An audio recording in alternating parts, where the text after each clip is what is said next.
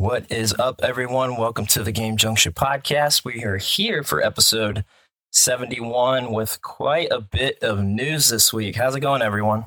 Good, good, good. I'm good, man. I'm fantastic this week. Yeah, yeah, a lot, lot going on, a lot happening in the gaming world. Pretty, uh, pretty crazy. I, I couldn't, couldn't even keep up with it. So when I saw something, I tried to add it right into the, the notes, but there was, you know, more stuff that happened today, and it just does not stop. And it's like uh, I was considering, you know, I threw some other stuff in there for a couple like movie things to hit some other pop culture stuff for now. And dude, there's just there's too much gaming news that like, you know what I mean? Like I threw some stuff in there, and I'm like, ah, yeah, I don't know. so it's been a big week. It's been a really big week. Yeah, really. We big. always say like, oh, maybe it's gonna slow down. Maybe this week's gonna be more relaxed. Nope. Never. So always some craziness happening. It's pretty Just gonna ramp up. I mean, I can't. We're complaining, but it's it's good. No, it's for us. It's good to have these conversations because yeah. there's gonna be weeks where we're gonna be like, uh, yep. What are we gonna talk about, guys? well, that's, that's, what I was looking at, and I'm like, yeah, let's dive into, I guess, some some of the uh, the smaller news first, and we'll we'll save some of the bigger stuff for last. So, yeah, actually, you know, it's perfect. Go ahead and bring up about the uh, Skull and Bones stuff because that's like today news I saw. yeah, may- so essentially, yeah, it's the CEOs. So everybody started switching to this seventy dollar price tag, and you know they're trying to give us the reasoning why. You know, and in a sense, it make it, games are getting more expensive to develop and it's understandable and games used to cost a lot more in comparison back in the day. But at the same time you know the $60 price tag for a new game has been such a staple for like what? I feel like two decades we had that price mm. tag right? Yeah. And then all of a sudden they're like well we're raising it you know um, and everybody you know was not happy about it. And the ceo of ubisoft after skull and bones got delayed how many times? Four Oh, five times. Yeah, a like lot. It's, it's insane. Yeah. And so the beta didn't go too well. Um, from what I'm read online, I didn't play it myself, but Ubisoft CEO comes up and says, um, "This is justified price tag because our game is a quadruple A game," and I thought it was hilarious. And he he's just getting a ton of backlash now because obviously the game doesn't look too great. You know, I'm sure it's fun, but doesn't look like a $70 quadruple A game. Um, and it just tells you, especially with the latest late comments that we had with, you know, Ubisoft saying like, get get used to not owning your games, but pay us like seventy dollars for like, yeah, that's not gonna end well for you. So just their yeah. their PR rate lately has been a mess. What do you guys think about it? Yeah, absolute mess. Nothing. Just everybody's so disappointed. disappointed. I mean, everybody that's actually played the beta kind of says, said, said, has said the same thing. It's been kind of like a, a disappointment, pretty much. Yeah, you you were expecting to do. Yeah, yeah. I, I watched. Um, go ahead, Lane. I was gonna say, well, this was meant to be, you know, technically Black Flag two. This was meant to be all Black Flag into this. Yeah, yeah. And um, yeah, this is what we've got. And it's so sad because Black Flag gets so much love. Mm-hmm. It was such a, you know, such a great game. And then also, there is another article that said that Ubisoft basically, and, and I didn't, I, I, I couldn't find the article um, to put in the notes, but um, I read that basically they they said after how Assassin's Creed Mirage went, which it didn't, you know, they said, we're going back to the roost. This is going to be, you know, we're going to put some love into our games again. And then it kind of failed. Um, it didn't really do well. And they said, oh, we're switching our, the way we do games, blah, blah, blah, blah, blah. And I'm so skeptical at this point with Ubisoft that I'm just like, I'm not even going to try to hype myself up for the games. I'm not going to, I'm obviously going to follow news and everything, but I'm not going to have this mentality that I used to before it's like, oh my God, I'm super excited Ubisoft's releasing a new game. Um, mm. it, it's just sad where they went, you know, and yep. so many companies that are in that same like range, like EA, Ubisoft, Activision, Blizzard, um, Bethesda, like they've all been like I feel like they're on the downward spiral now, and they don't know what to do. It's it's sad. It sucks. It does feel like that. Yeah, I mean Ubisoft's been pretty subpar. I feel like for a while, even with their outputtings. Like, uh, for instance, they did the stupid tower system for like every game for a long time. Unlock the tower and you get more of the map. Like for every game release, and it's like uh, it was a cool concept at first. I know, like with Far Cry Three, I think that Oh my God. my like, that's a god tier game. It's in my top ten of all time of all time. But I think it's the first game to do it. Right? It's the first game I remember doing it. No. Well, no, you had Assassin's Creed from the Hmm. first game. You had that Yeah. Oh, that- like that- that's climbing true. onto a you know climbing somewhere high up and doing it but it was the first time that there was like a first person game that was like a action rpg that did these like side things really well Yeah. like the main story of far cry 3 was incredible the pacing was good you had these two villains that were incredible but i feel like where it shined is like the actual gameplay at the time was super innovative like it was something different and that's why everybody liked it and then they started copy pasting it for the next five games and then they wonder like why nobody gives a shit like you did the same thing for for five games it's you know consumers are to catch up on it More than that, because there was something I played. What Assassin's Creed, which I I personally loved, but most people hate. I, I don't know what it was. For some reason, I got into Valhalla, um, but it had the same sort of system, just done differently. But it was the same thing. Unlock more of the map. yeah yeah Um, Hmm. they they've just been doing it. I feel like it's been a copy paste formula for kind of everything. It's I mean, look at Skull and Bones is supposed to be this you know massive game, and it was announced so long ago. It's just like a big you know, n- and nobody cares. Nobody cares about the game. Yeah, the, last I, I feel like the last delay that happened really killed the hype for a lot of people. like you, you would think that the, some of the studios had a lot of trouble with you know COVID and you know work from home changed the mm-hmm. dynamic and like they they had all of these valid like reasons, right? But then at some point it's like how much are you gonna you know drag it out and then after all that you're gonna bring a subpar product, but Yeah. Plus, after a while, you start getting all these delays. You start being like, "This feels like there's a troubled development, and you're probably going to get a lackluster game." one hundred percent. Well, it was meant to come out a year ago. It got delayed a year, didn't it? Because this time last year it was meant to come out, wasn't it? Feb or something? Yeah, Uh, I, I, it- there there was a release date sometime last year, for sure. yeah, Yeah.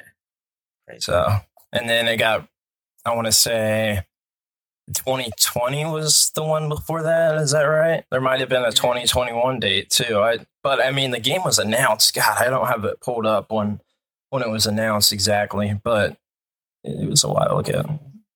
The funny thing is, I was saying to a mate the other day, like we saw the demo and all of this when we went to E3 in 2018. It was like Skull and Bones is coming, and we're like, oh, this is really exciting.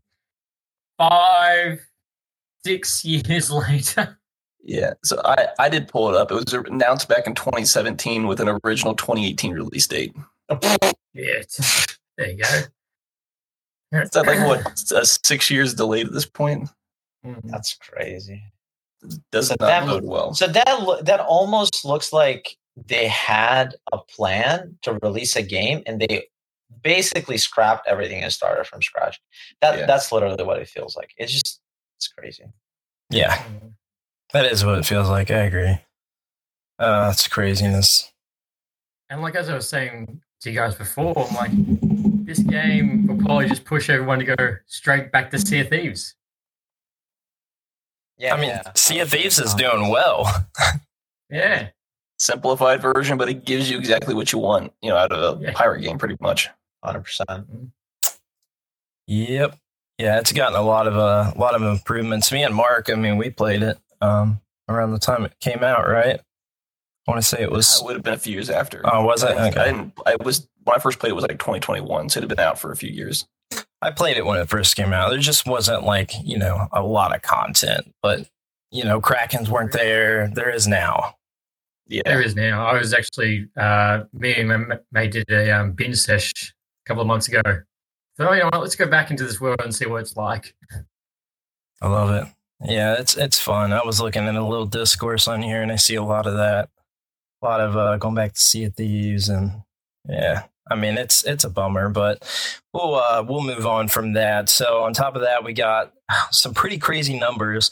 Uh, Palworld developers uh, reveal staggering 478,000 monthly server costs.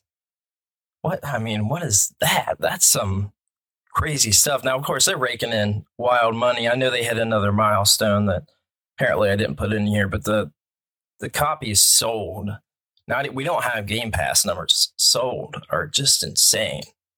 Yeah. So I mean that's a that's a lot that's a lot of server costs. I guess you have to hmm. guess maybe they didn't plan for this many people, so it the original budget for the server costs kind of you know exploded. I don't know a whole lot about game development. Maybe the game wasn't properly optimized, but they're like, eh, based off the amount of people we're expecting to play, it's not going to be an issue. But the game blew up, and then now you know server costs Nick minute. Nick minute. you have the biggest Pokemon game right there. Yeah. After Pokemon Go. Yeah. I say um, more power to them. Like a- anything that starts getting these freaking lazy old school developers, and that that comes back to the story of Ubisoft. Like they're getting so complacent with with how they do things that there's going to be a small smallish player they're going to come in make a game in two years and blow you out of the water, right? Like Yeah.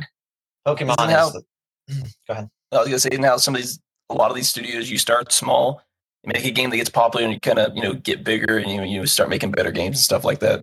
Yeah, for sure. Yep. I agree with you're that. Not if you're not willing to adapt, eventually the market's gonna spit you up and chew you out and you're just gonna be irrelevant. Or you're just you know your studio's gonna get shut down. Oh, Well, the biggest, they're not only with the challenge of trying to accommodate with everyone in this thing, everyone who's playing the game right now, the studio will now have a even bigger hill when they eventually go to go make Palworld 2. Will we get Palworld 2 though? Because we're still in early. I, I feel like it could be a, a Minecraft type deal where we just like never get a sequel. Um, yeah, I'm Sorry. still waiting for Minecraft 2. Where, where, where, where's that? Yeah. That's that's what that's your uh that's Minecraft Bedrock essentially. Yeah, Yeah. I guess I'll just settle for the movie. Well, I just hope it doesn't take Mahalo. them uh, two years to put in uh, one new enemy type. That would be extremely disappointing. Yeah. I don't think we'll ever get a Minecraft 2, but it's just me personally. So, yeah, on top of that, we've also got what else do we got? We got some pretty, pretty crazy stuff. So, we got Mm, five Resident Evil games are in development right now. And that is uh, official news, Four including of, four of them are remakes. Code Veronica is for sure coming, a remake on that, 100%. That's been asked for for ages. I think that's the next one um, as far as remake goes before. I, I hope that five and six are among those because most will say no, but I say yes, give me the remake formula on them because they sucked. They were so bad. Like, I would love to see you know the story was there but the games were bad so i would love to see like a new take on this like like the final fantasy stuff where it's like a legitimate new take you know i mean they're We'll see how it goes. part of the mainline game so i think they deserve it you know as much as the others and uh, i don't know Guarantees you got five more years of, of Resident Evil games kind of lined up already. Hmm. yeah well, And- remakes But that's the thing. Like, uh, how genuine is that development? Because they see a trend, right? They see, okay, people are going to buy it if we make it. And then the actual need to be, to do it well, kind of, the bar gets lower. And uh, if you guys catch my drift, like, Mhm. there's no they don't have to prove anything right they have a concept that fans love but then you're kind of i don't know it's it's such a slippery slope when it comes to remakes and you know we talk about it all the time but i just wish there the, some of these big studios could like get a kick in the butt so they can like start making great games that are actually new Hmm. They're just making stuff to get a paycheck. Yeah, Yeah. i mean that's it. that's all it is it's it's a business at the end of the day so they they don't care i mean Of course. I mean, and and here's the thing: like, if they had like, you know, the C- CD Projekt Red did it well because what they did is they hired a group of developers to remake Witcher One, right? and that's a side project. That's not something that they take the the whole team and all the resources to do that, right? Um, and you know, if, if they do it well, like they're gonna kind of improve the game or whatever because people have been asking about it, but it's not their main focus. Like their their main focus is Cyberpunk Two. It's a, a new Witcher game, which is which uh, Witcher uh, Four, and like their actual studio is working on these big major projects that are gonna be new stories, and I, I think that's how they should do it. Obviously, they're in a much better position because Witcher Three, Witcher Three, and Cyberpunk have been such huge successes that they probably have the funds to you know do all these crazy projects but still i think it's a good approach to have um but yeah regarding final fantasy and resident evil i think i, I hope the fans are happy i just hate seeing gamers be disappointed because they wait so long for like a new entry and then you get a shitty remake you know Yeah.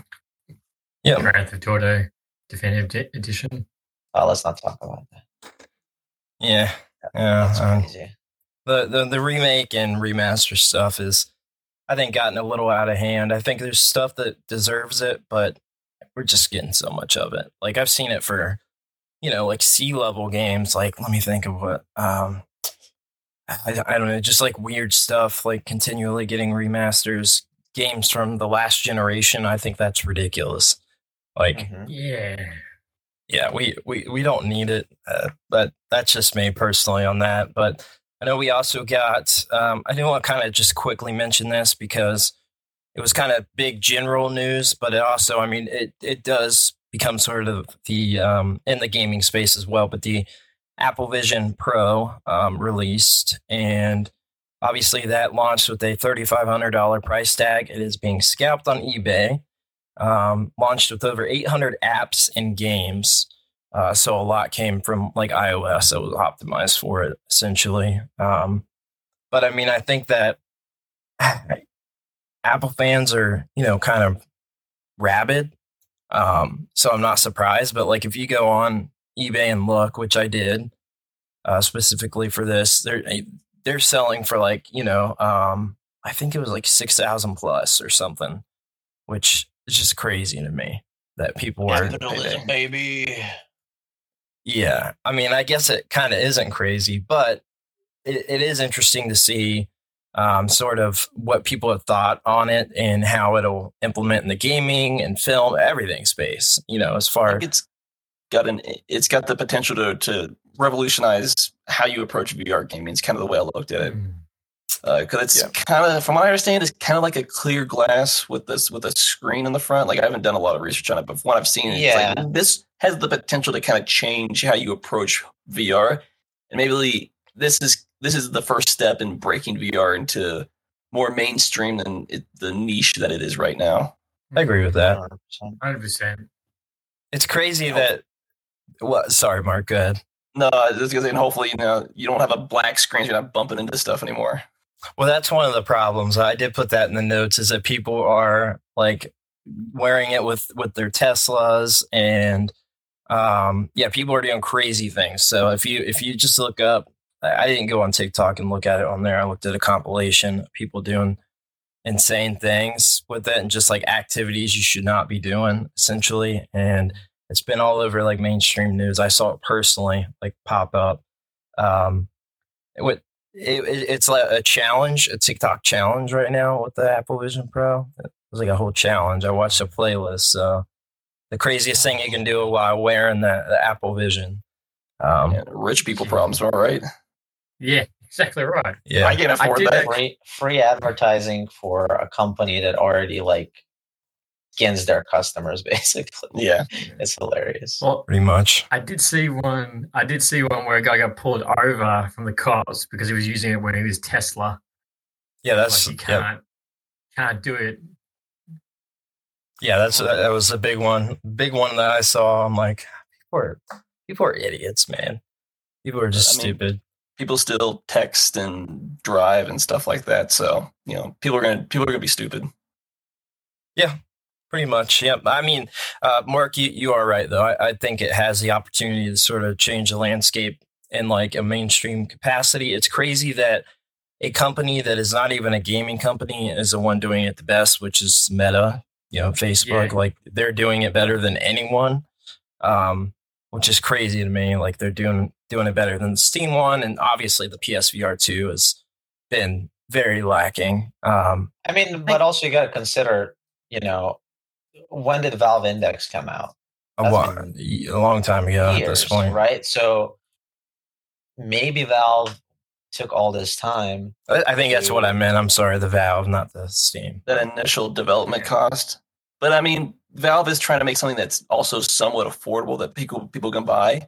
Hmm. Where something like you know Meta or or Apple, they have a lot of investment. These are really big companies. They can put a lot of money at something that's very niche, and so it's Mhm. might be expensive now, but down the road that that tech's going to get cheaper. It's already developed. It, the development's kind of already there, and it helps kind of push the the market. Oh yeah, for sure. ways. And yeah, and, and people don't understand one thing about tech in general. You know, it's like, oh, it's thirty five hundred dollars for the Vision Pro or whatever. But that's early adopters. And it's always Yeah. been like that, right? You Like when a product like that comes out development cost. Hmm. one hundred percent. And um, you know, rich people are always gonna adopt the new technology and like stupid shit that they do is they drive their Teslas, you know, because they don't care. They can they can afford to get a ticket for something stupid like that. They don't care. And that's always going to be like that. Always rich people are going to adopt it. And then eventually the little guy can afford it in like 10 years from now. Yep. I mean, that's technology in a bubble. Sure, yeah. Every time, like all this, all this new tech, and even in gaming, is it's very expensive, but eventually, it kind of trickles down, and you can kind of uh, afford maybe not the top end, but you know, high end, good enough stuff to, to kind of Yeah. what you're doing. Yep. You still pick it up. Yeah, Yeah, I mean that that's the truth with that. So I we'll, we'll see what what happens with it. Um, looks like we lost Lee, uh, but you know we'll see what happens. I I think it's interesting to keep an eye on, but in general, I don't think it's it's massive with with gaming right now. Obviously, um, we'll probably get like you know a Model Two where it's improved, but. Uh, it is kind of. I, I think one of the cool features is that at full screen gaming, where it's like a 90 90 screen pro- projection and and uh, they have those glasses for that now um, that are pretty cool so i think it's interesting but um, yeah so besides that what, what we got next uh, you, you had a few things that you wanted to, to mention through Kurgle Oh, before well, the big one. Uh, do we don't do we want to talk about the big one or we don't want to talk about the big one yet? i say we save the well whatever yeah we Yeah, can go there's, there's, there's a lot so I mean, there's well, let's let's go over you know the whole strategy with Disney. Um, they bought 1.5 billion dollar Mm. stake in Epic Games, um, and this is interesting because you know Epic has their two empires, basically Fortnite and Unreal Engine, and essentially the strategy behind what Disney's doing now is they want to make an expansive universe inside of Fortnite. And this is possible because of their you know the, the change that they made for their uh, creator like the fortnite creator or whatever they i can't remember the, the exact name. But you can basically make games with the fortnite engine inside of fortnite. Mhm. Right yeah so they're looking to crazy. they're looking to essentially make you know to expand their franchise through um through Fortnite. And I think this is a really smart move because they're probably going to start feeling out and testing um game development. And they already did some of it, right? Like they already have some of their franchises and and games being made, but I feel like it's such a big move. Like that's not a, a small amount of money and Oh, buying out a stake in, in in such a huge Massive. company that that has, you know, the most utilized the gaming development engine, like that's pretty big. Um, and this includes pixar marvel star wars everything so this is Yep. yeah this is Yeah. massive Like a big theme is- park. It looks like they're making i saw that big. What did you say? big- Sorry. It's like a big multiple theme park they're making from the overall photo they showed at the end of the trailer. Mm. A whole new world they're making. whole new world. It's like- Oh, I didn't mean- I didn't mean to do that. Is this like the start of the new Fortnite expanded universe? Something like, well, Yeah. If you at the end of the trailer, it just showed like five or six different worlds brand new that we're going to have like Marvel, Pixar, Disneyland, um, all in it. Yeah, It's going to be interesting.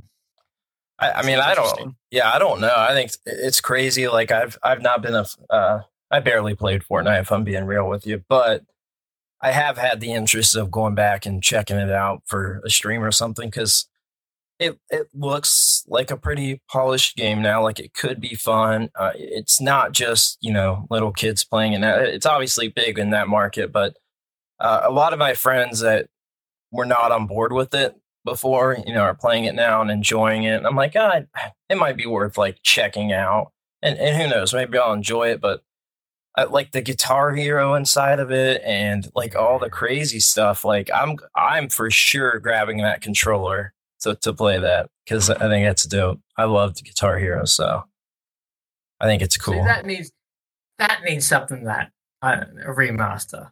Hit one, two, and three. it's coming. We're getting it again. It's coming. Yeah? Yeah, we got news about three, four months ago on it.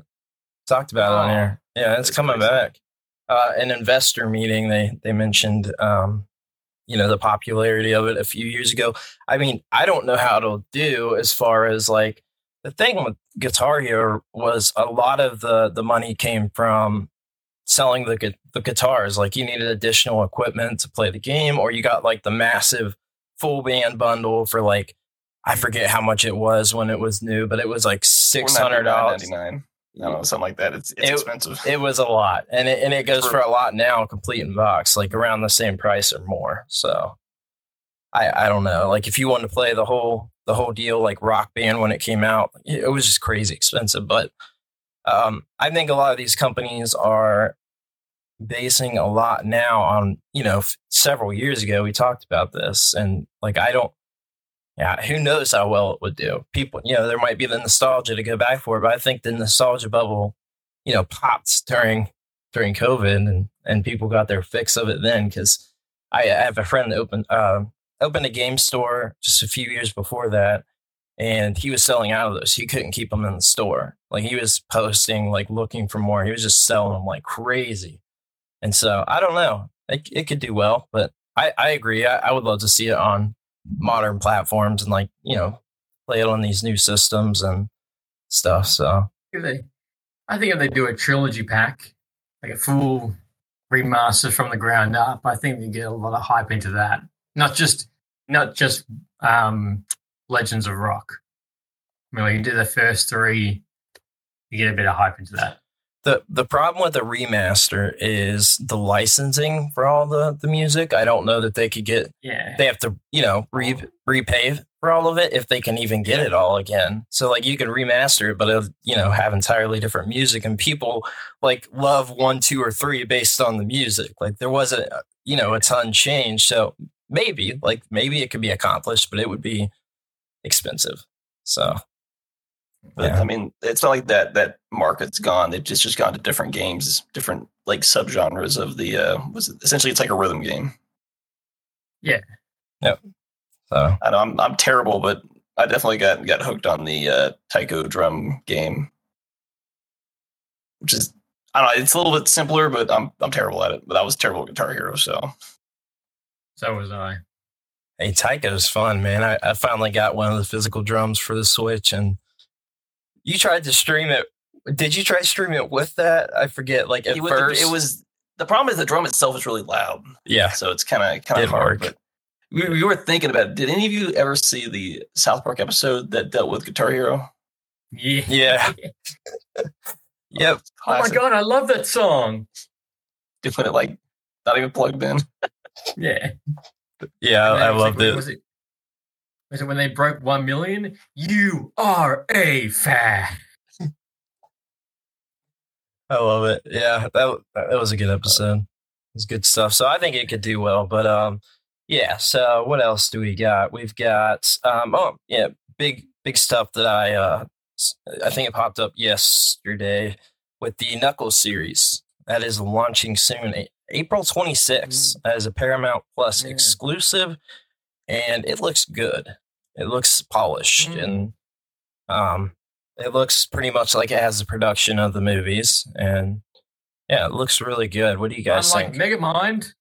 I saw your thing on I look like Megamind looks like a giant pile of shit.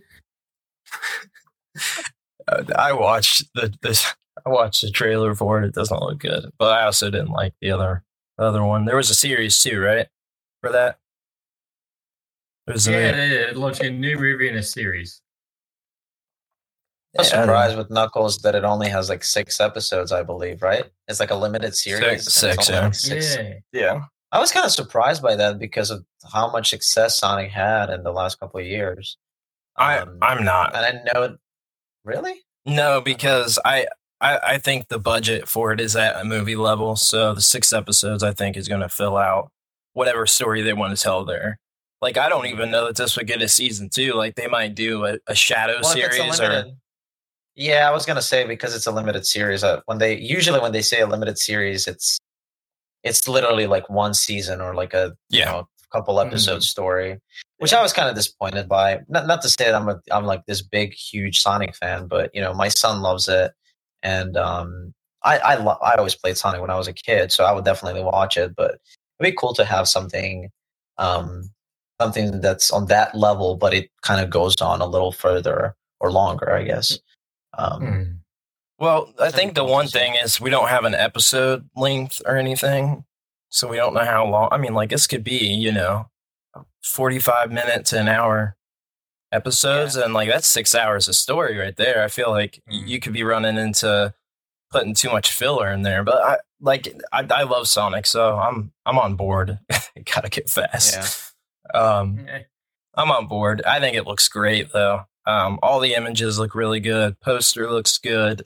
There's some hidden things I saw in the poster that I don't have pulled up, and I did not put the poster in the notes. I put some other images, so I forget what it was, but it looks really cool. Um, so I'm on, I'm on board.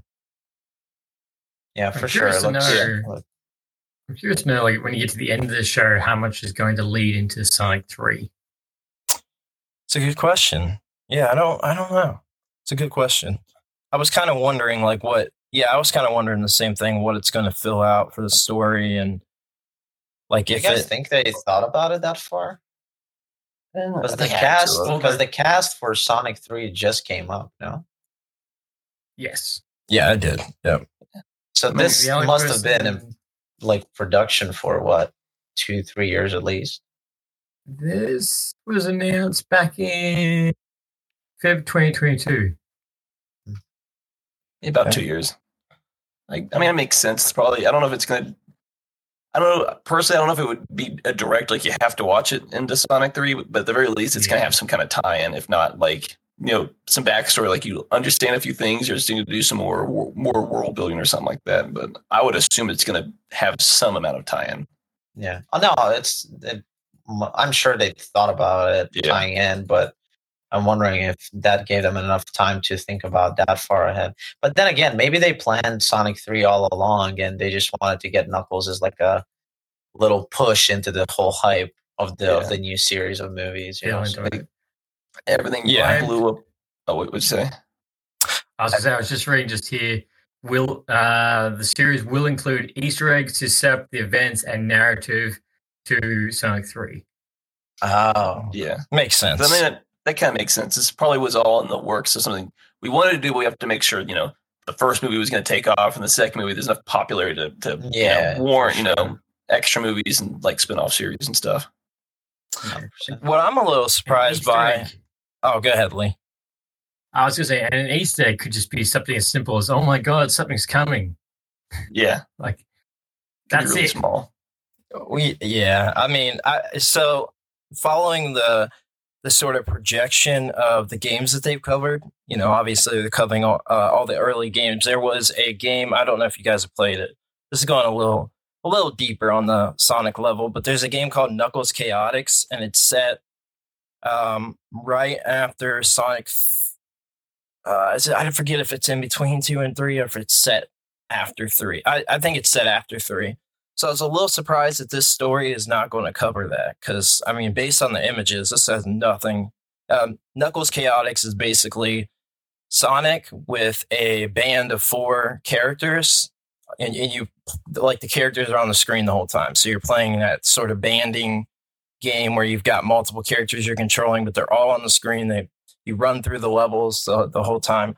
So that was a sort of um like the difference with that game. It was on the Sega 32X for the the Genesis, so like the attachment. So it was if you looked at like some of the posts, like people were like, "No Knuckles Chaotix," like not covering that, but like you would think with the progression of the story, that's what it would fill, but it's it's not like clearly. So I was very shocked by that. Um, but yeah, I, I wonder why they didn't pick. I wonder.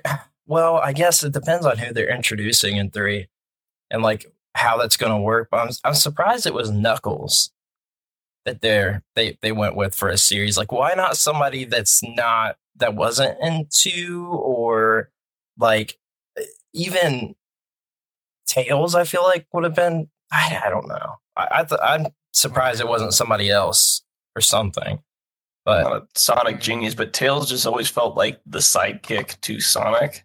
I don't. It, it made to me it makes sense that Knuckles gets his own thing.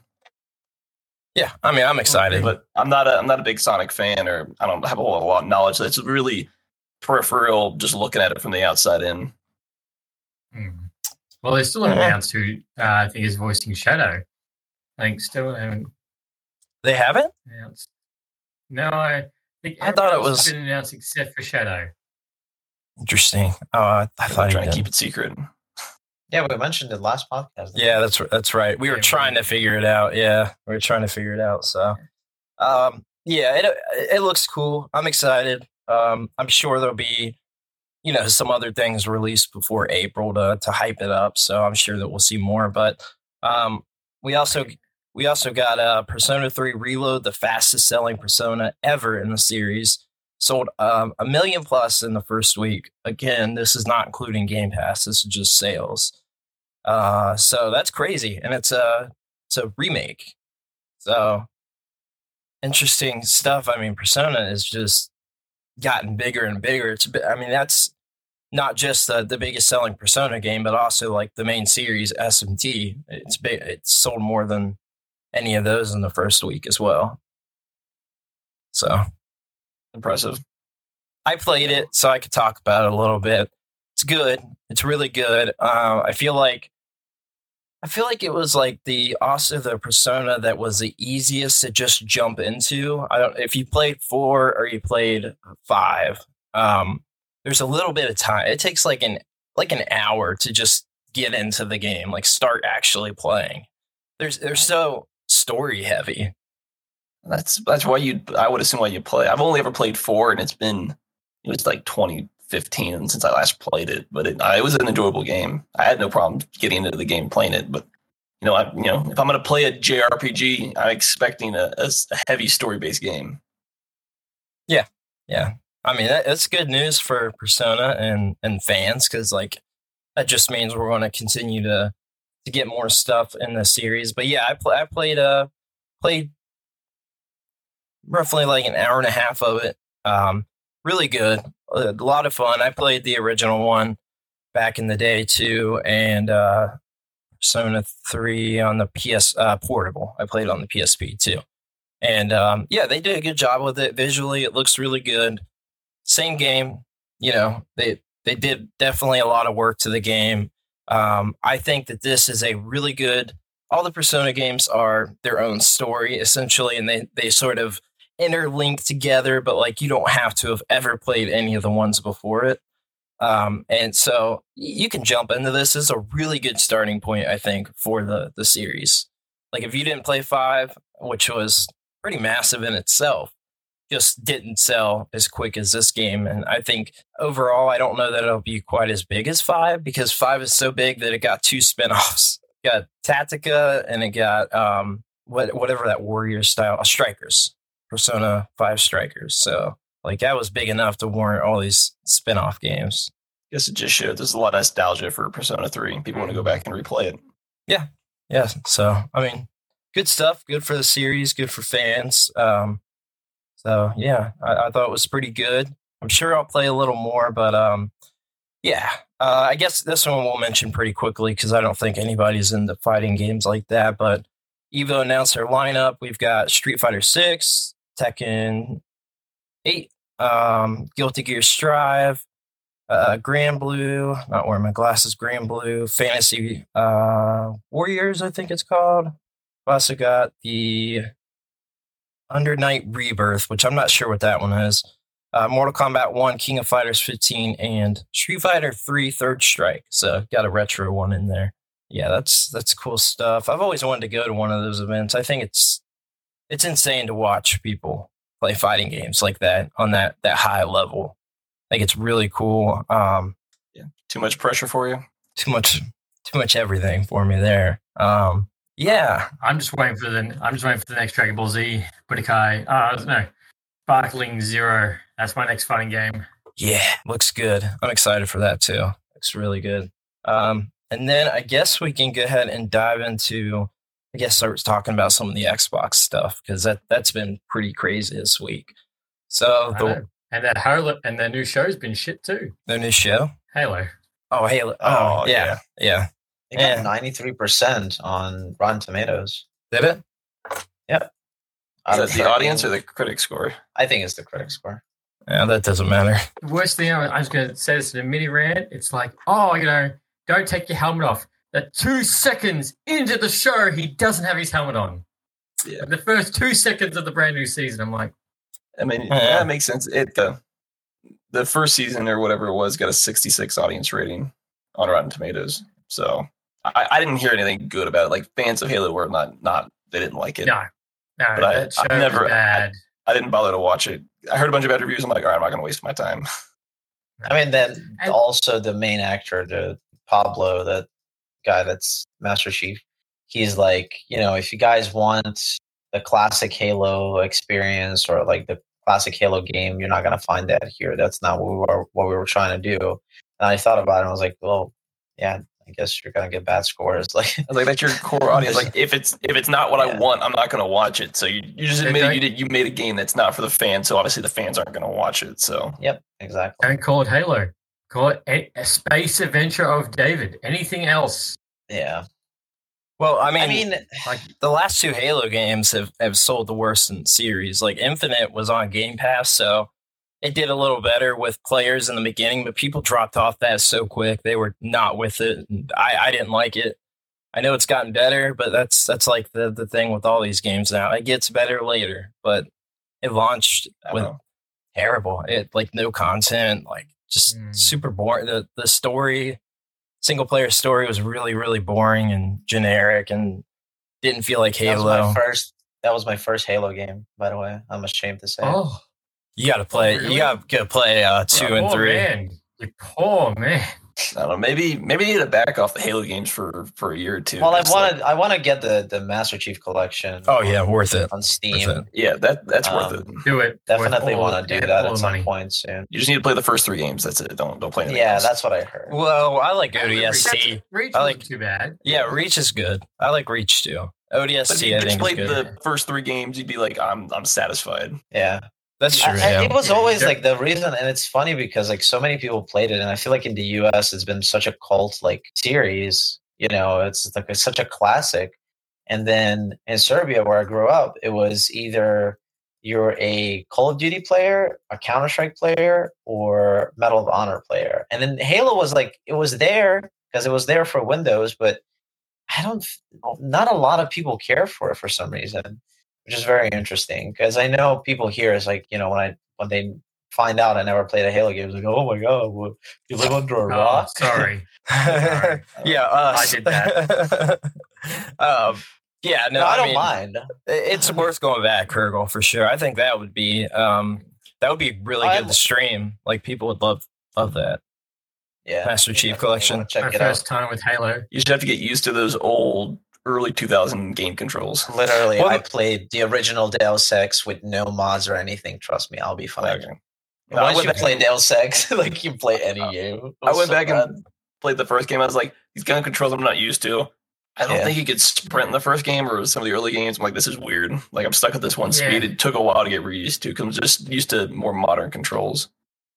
It's like that for all everywhere. all like Yeah. uh just the sort of first person shooters. And I mean, like, uh, you know, Combat Evolved launched on PC before it did Xbox. And uh, I played it there. At what year was that? God, I can't remember. I played it there first. I didn't have an Xbox growing up. I played it at a friend's house. So all all my Halo up until Halo Three, I did get a 360. Um, was all like at a friend's house. So Now, going back and think, is I know the story was really big, but I think what really helped that game was it's really one of the first early examples of like online multiplayer. It really helped Yeah. catapult that game. Yeah. Because before then, it was, you know, at up at a maximum four friends on a, on a TV, and that was like all you could do. But you know, once the internet kind of got around, and, and Halo definitely helped Well, spring uh, rocket that that game's popularity. oh yeah, Yeah, I think I think was it Forge? I think Forge and Halo Three also did a map. That was a massive thing too. That You can make your own maps in the game. used to be a really innovative Yeah. series ahead of like the whole industry. Now it's just kind of become a industry standard, as in we're just going to rehash the same thing and not be creative. Yeah. Well, the thing is, Halo Four wasn't. I feel like after Halo Four, it all went really went down, went to shit. You could tell Halo Four was very similar to Halo Three, but you could tell What all the didn't changes would be. wasn't I don't remember the wasn't the original studio only wanted to do the first three games and they're like we're done we told our story and Bungie? Microsoft That's it. yeah Yep. Bungie's like we told our story we're gonna do something else but Microsoft's like no we got to keep keep pumping games out Gotta Yeah, milk 'cause them Bungie wanted to go franchises. do- and then it went to who who was the developer? Um, three for four three Three, Three, four, three, yeah. just not not Just- good. Really hit or miss But you with are known. You're known as the studio that killed Halo.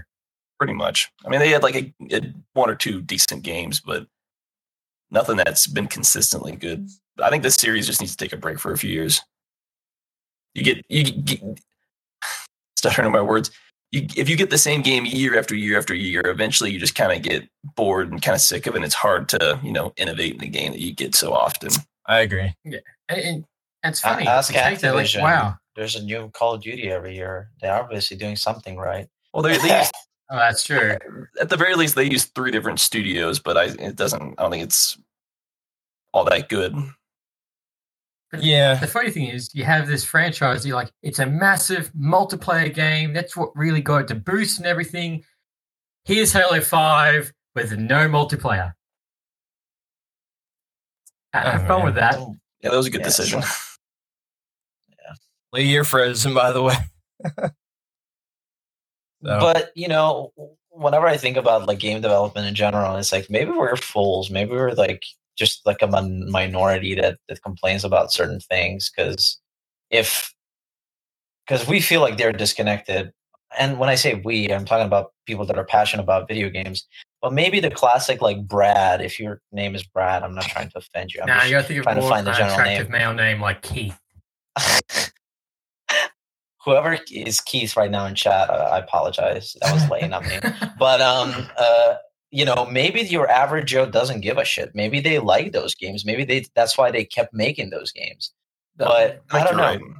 because when you think about it too and like steam reviews right? If you have negative reviews you usually get it from people that are passionate about the game. But think about like tens of thousands of millions of players that that they couldn't care less even if they loved the game right? Maybe they're just like ah, I'm, I'm i don't I, I don't leave reviews. It's not my thing right? And maybe they just they just don't do it but maybe there's a vast majority of people that enjoy whatever they've been putting out lately. And i always like to take you know the reviews with a grain of salt like that and think about people that are not engaged uh, with reviewing and expressing their opinion about something so. Yeah, I think that's the biggest audience when it comes to like your your your battlefield, your CODs, your your FIFAs, Yep. your Maddens. That's just your casual. I'm pl- I play one or two games and that's it.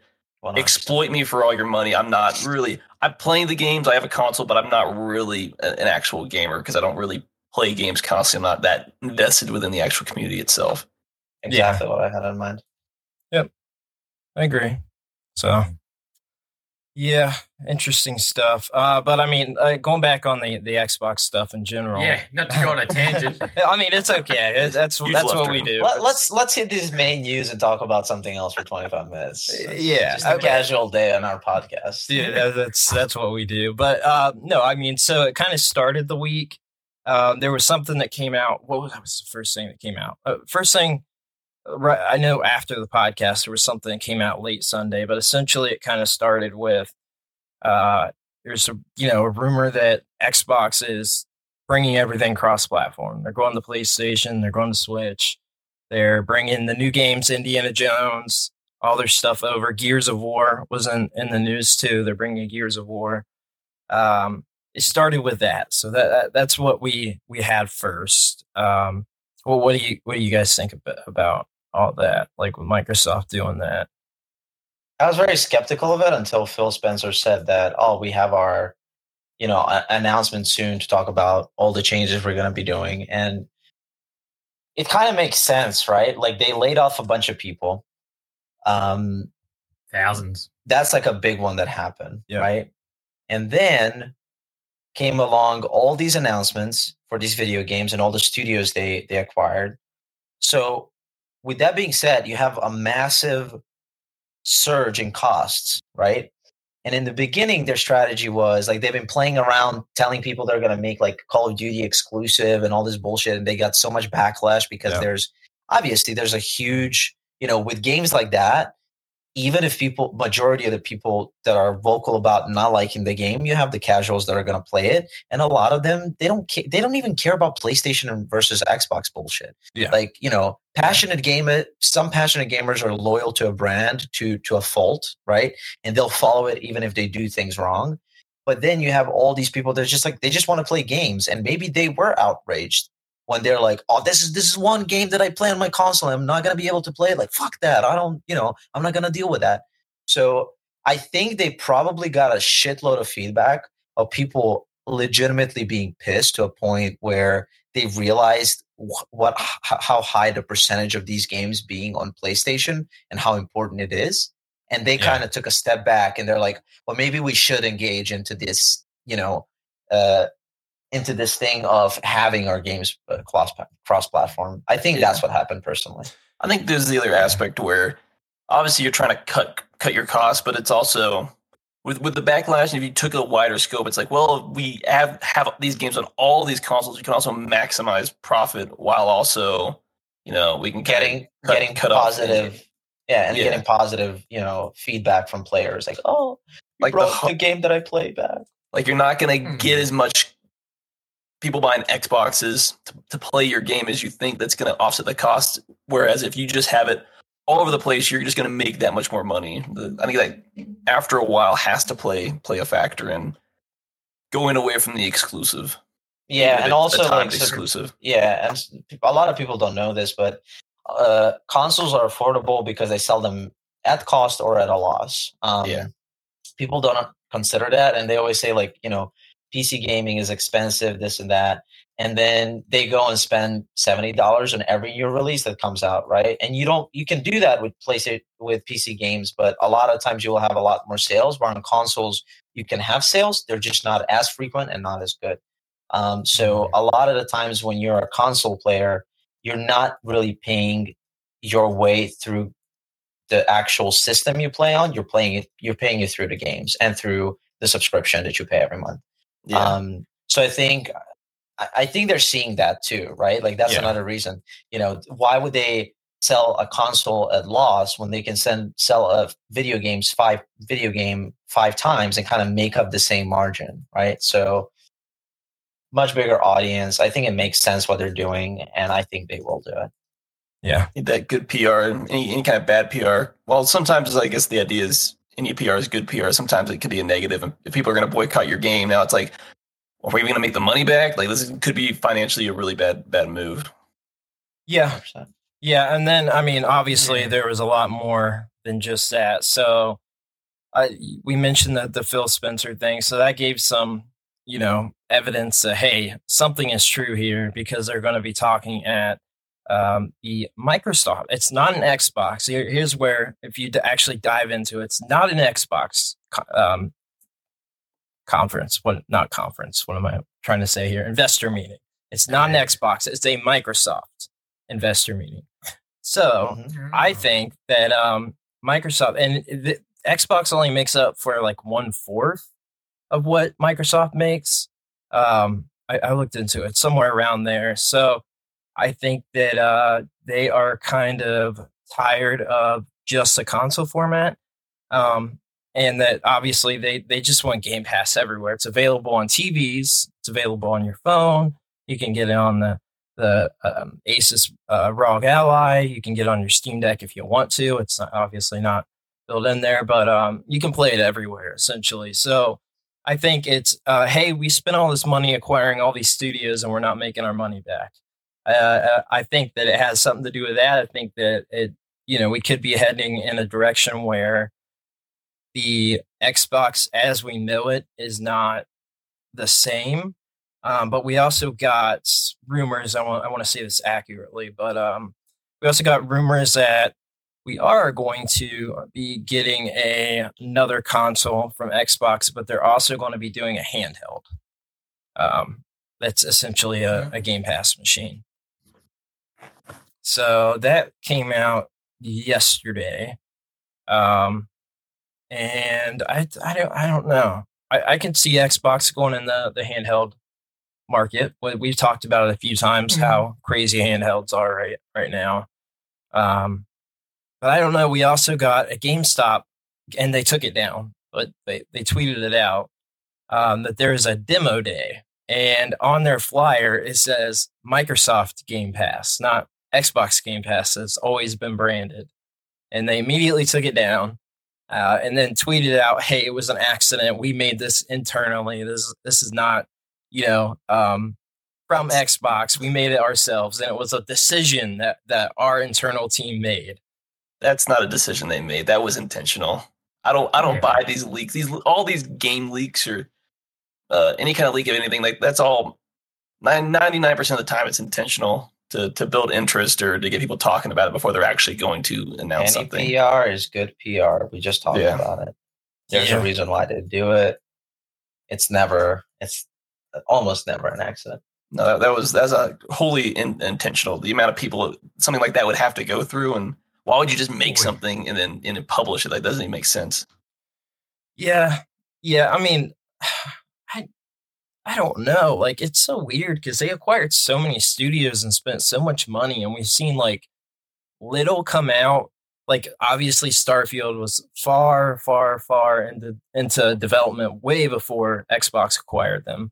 Um, who knows? The same could be, you know, said about Elder Scrolls Six. Like maybe it was already started. Like I don't think we've actually seen anything come out of those acquisitions yet, where Xbox bought them. Like this is this is a Xbox release. I don't think we've gotten anything that wasn't already in development because of the length of development right now. Like I, I don't know that maybe, but nothing that I know of for sure, and that any of us knows of for sure. But I don't know. Starfield was one of them brought up to be brought over to everything else. Indiana Jones. Um, what else? That's probably Gears of War.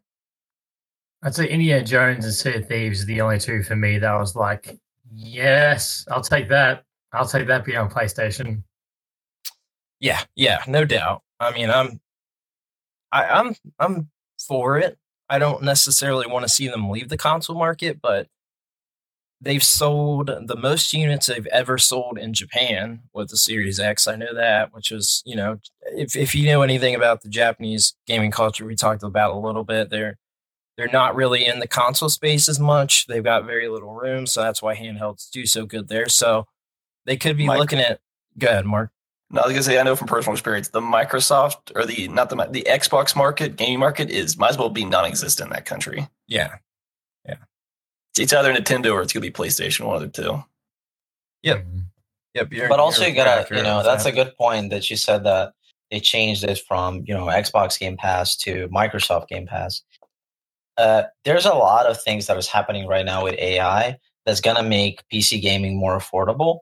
And I'm doing a video on it actually for AMD, and Ooh. they're basically looking like the companies are now fighting over the budget consumers, right? There was this huge boom with you know AI and servers and all these things happening, and now they're actually bringing budget CPUs that are going to allow you to not have to buy a graphics card. So essentially, what yeah. a console has is one chip that has both the graphics processing unit and the the logic processing unit, which is the CPU, in one pack, right? But you know, most people that are on PC that want to play high end stuff, they have a graphics card and a processor. And so I think, in a sense, they're not necessarily looking to get out of the console market, but they're looking to gather all of these th- this other area of gamers, Yep. you know, into this whole umbrella. And on top of that, as you said, you have the mobile stuff, right? Like people, you know, essentially like streaming their games on mobile, and that's going to be a huge market share too. So I think they probably had certain things that they didn't think all the way through in a sense of like, yeah, like we're not directly competing with PlayStation, blah blah blah. You know, they usually have a bigger um, reach and bigger market share than us, but this just makes sense for us to do, and I think that's where they landed, honestly, with uh, with all the changes and probably with the you know with the changes to to how the Game Pass is going to be promoted and, and and displayed. Yeah, I agree with that. And and I want to add on to what I said earlier. The uh the handheld would also be a dockable console, so you'd have a dock with it. Um, and this came from middle age game guy. This is his handle on Twitter of the XNC podcast. So Nice. that is the person that it came from. But I'm just like scrolling through. There, there's so much. Like they're they're talking about some of the other stuff, and then like what could come to Switch and, and Switch Two. Obviously, that you know supposedly the console will be able to handle it, and it'll have DLSS. So uh, if that's the case, like it will open up the the doors for a lot of other stuff to to be coming to Switch now. To be easier to port you know multi-platform releases like in general like with ubisoft and all these other companies um so i don't know man i feel like sea of thieves would do well like on switch um a game like that i feel like could Oh. do very very well so they On the see that yeah they That s- would just yeah and, and i think you know playstation 2 but i think especially that's like a switch type game to me like that that is a game that that fits switch to me so Yeah. hmm. Yeah, and but it it also is saying that we are going to get another standard console. Um, so I, d- I don't know. I didn't see that part happening, and obviously with the news earlier in the week, that's not what everybody thought. And, You know, they thought, okay, they're they're essentially dropping the consoles, and it would make sense because they also did the the huge um, price slashes a few months ago, and like you can still at almost every retailer get like a Series X for three fifty and get it or no series did I say series S series X for like 350 and uh series S for whatever two 250 200 something like that so you can get the consoles like cheap and uh them slashing the prices that much is like you know I, I don't know I don't know I, I think they obviously don't care about physical games anymore I think that's out of the question for them to, to care about that Get used to not owning your games, as the brilliant Mm. people of Ubisoft said. Nah, I will own my Yeah. games. Withers a will is a way. I mean, you can, you know, GOG like. DRM free stuff. Like there's there's gonna there's always gonna be a market for people that care. But it a, as you know, time goes on, less and less people are going to care because there's obviously the market is not big for people that care right now. Uh, you know, it's like a 80-20 split with digital and physical. It just continues to go up. So That does bring an interesting discussion because there's something else going on that's not game related, but it's uh has to deal with the uh, uh with Funimation and uh, yes, Crunchyroll. Thank you for bringing Where- that up. Yeah. If you have yeah. if you I bought like anything digitally on Funimation, Crunchyroll that acquired them is not going to honor that. You essentially you bought this digital show. Well, you're just out. of You're just SOL. You're out of luck. They're not going to do anything about it. So you're just out whatever money you spent on a show. Hmm. I think something like that would bring around the discussion of is a is there a problem if this is digitally only and I don't have- physically at least have it on my hard drive that if something happens they're just going to take it away and I'm just going to be out a bunch of money. I think that's the only way that to potentially get get some some change, at least as far as whether you physically own it because you bought the money for it or not. Yep. And then obviously, I mean, like a lot of that was, you know, people about uh, physicals that got like the digital code with it, you know, that they've always done for years and years and years now at this point, te- 10 years or so. Um, Yeah, yeah, it's crazy, man. It, it's just insane. And you know who's behind all that, right? Sony. Oh. Oh. Sony. Yep. It's all Sony. So Eh, Sony and Microsoft are all part of the same thing. They they want the same thing. Yep, I agree with that. And I, I considered doing a video on that, but I am going to do another physical media video, video, so I think I'll just incorporate that into it. But um, yeah, it, you th- you don't own your digital content. Period. Like people think they do, but you just don't own any of it. Like if it's not mm, DRM free and it's not, you just don't. There's ninety percent of it you don't own. You're just borrowing it. Yeah, you're renting it. It. Yeah. Just borrowing.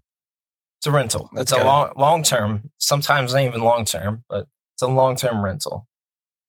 That's why I'm So, so hesitant, yeah. like renting or buying movies on like Amazon Prime or anything like that. Won't It do it. doesn't make any sense. Like No. sometimes I- I, I- do it because there's to rent. obviously no other way to get it. there is, but you know, trying to be a good consumer. No. Um, but you know, if I want to watch it on TV with the kids or whatever, and you know, we just absolutely can't find it anywhere else, I'm like, ah, fine, Yeah. I'll shell out.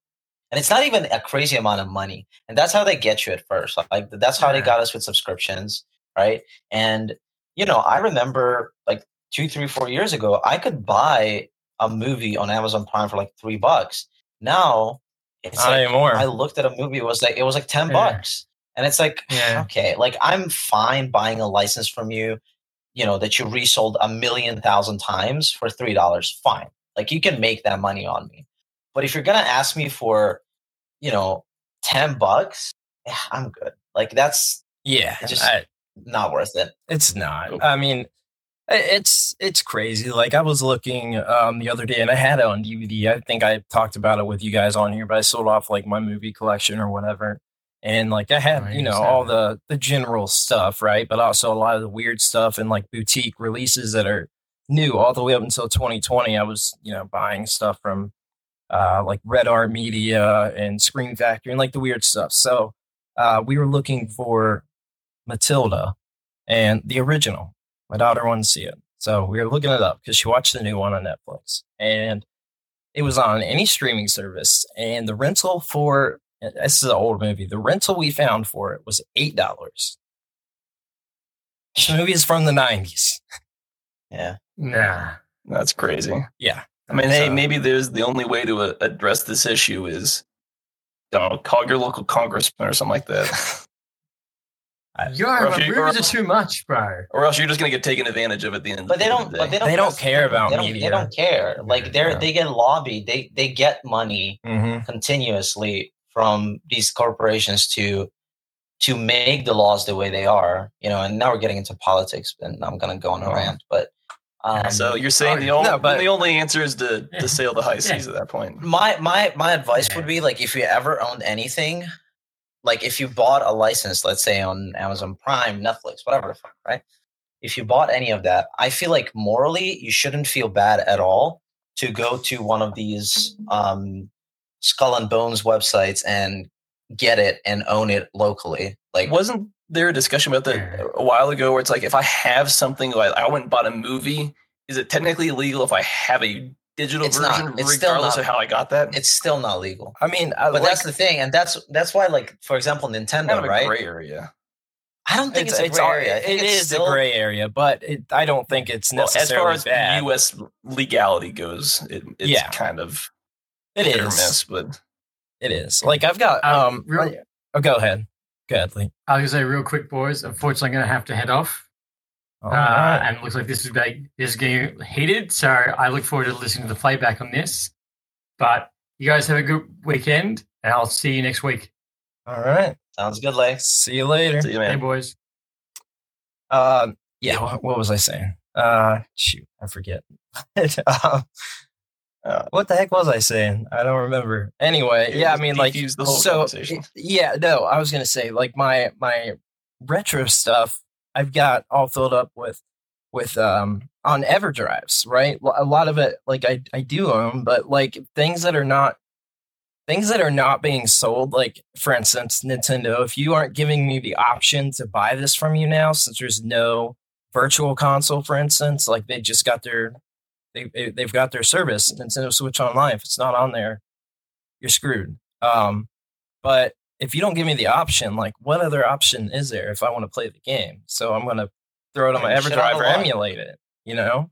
Yeah, it's it's sad. I mean, and I'm saying like I'm pretty sure that if they wanted to, and if you didn't have VPNs, they could like give you shit for just trying to re-own your content. And I agree that it shouldn't be that way. Like you should be able to to have an alternative, right? But to be Like- fair, the companies usually go after the the host site. It's really not worth their time to go after the individual. It's when Well, they when they go after it, they go after the site itself that's hosting all this, you know, illegal. No, no, no. I know, no, I know, I know that it's a gray area in general, right?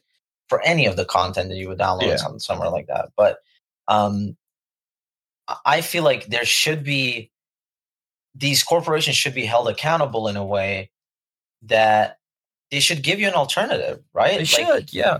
the- Yeah. it, like you sure remove it from whatever like your servers but have like a website where i can download the file and i'll figure out a you know um a some type of way to access that content right it doesn't Yeah. have to be through official channels but if you're already going to take away the actual content itself from the device you put it on give me an alternative like i wouldn't be mad at them if they said like look we can't afford to like have these servers up right? But you can go ahead and download this file if you own it right? And you have there's special access or some shit i don't know. But i think that would be cool but they're not going to do it because they No. don't want to bother. They don't care about the consumer and that's the bottom line Yeah, because That's that the bottom long since line. made its money that you, if we offered it to you, you would buy it in a legal way, but we just don't want to offer it to you. But Yes. when you get Exactly. it illegally, now we're going to complain. But it's like you you left me no other option. It's either I buy a used copy, which you're not going to profit off anyways. It's going to cost me a few hundred dollars, or I find another way to, to get it to play it, or I wait maybe 20 years and you might bring it back around at one point. Like it's it's really frustrating. It really is. 100%. Nintendo's I mean, the worst with it too, I think. Yeah. oh yeah well did you guys see the news of the guy that you know the guy that went to jail over Yeah, Gary Bowser. Yeah. So he has actually a GoFundMe now because they're milking him dry. They're milking that man dry. He has like a bunch of surgeries he needs to get done because of his the time he spent in prison, and it's like they literally couldn't like. Did you seriously have to prosecute that man to a point where like No, it didn't. his life is? He was an example. They, they were setting an example. That's what But I'm not to sure. because people are still going to do the same thing. It's the whole Streisand effect. If you do that, it just makes people want to spite you even more. It doesn't do anything. Yeah, I agree. like there, there was no reason for. I, I mean, uh, it just blows my mind that that's still like a thing. That's a whole And they deeper still discussion we have- could go into. yeah, that's why I said like we're getting into Yeah. politics, and that's a whole other thing. But what Well, other that's news what we it have? all Let's is. Talk about something happy. Something Well- that's not like uber depressing. yeah. We've also got, um, so this was released today. I don't have notes pulled up, so I, I just some of the things I, I saw from today. Um, we got apparently some some information on the PS6, and the information is that it is going to be more powerful than the Xbox Series or the, the next Xboxes go around, and that's Oh, essentially okay. the news. that's well, four hours ago. I mean, and I did see it. To be fair, I did see it um, even last night on another source. So there's some sources for it, and this is on a, a relatively big website. Doesn't mean anything. Doesn't you know? But I think that the whole point was supposed to be that you know the PS5 is obviously not quite as powerful as the Series X X's go around. Mhm. So they're they're trying to beef up the hardware. It's it's small. It's barely a difference, but it it is there, and I think that's I think that's fanboyism. we got we just got the PS5. What in 22? It's only been like four years. It's not been out Four that years. long. And we're I think we're It's getting the, we're getting the pro. We're getting the pro. Yeah, we're at that, that that midlife upgrade. We're still like another four or five years out from that. Whatever the PS6 is going to be. This said, coming around. yeah, this said that it was actually going to have an eight year lifespan, which would be, I think, Yeah, just a sense. year. Yeah, a year more than the, the PS4 as far as uh, before the upgrade. So it makes sense. That's six is about the average, and you know, going all the way back. So yeah, that makes sense to me. I think that Yeah, if PS5 you're Pro, doing, like, like, the- they're going to be good. if you're doing the midlife upgrade, you can usually use that to kind of extend the, the overall life of this version of the console.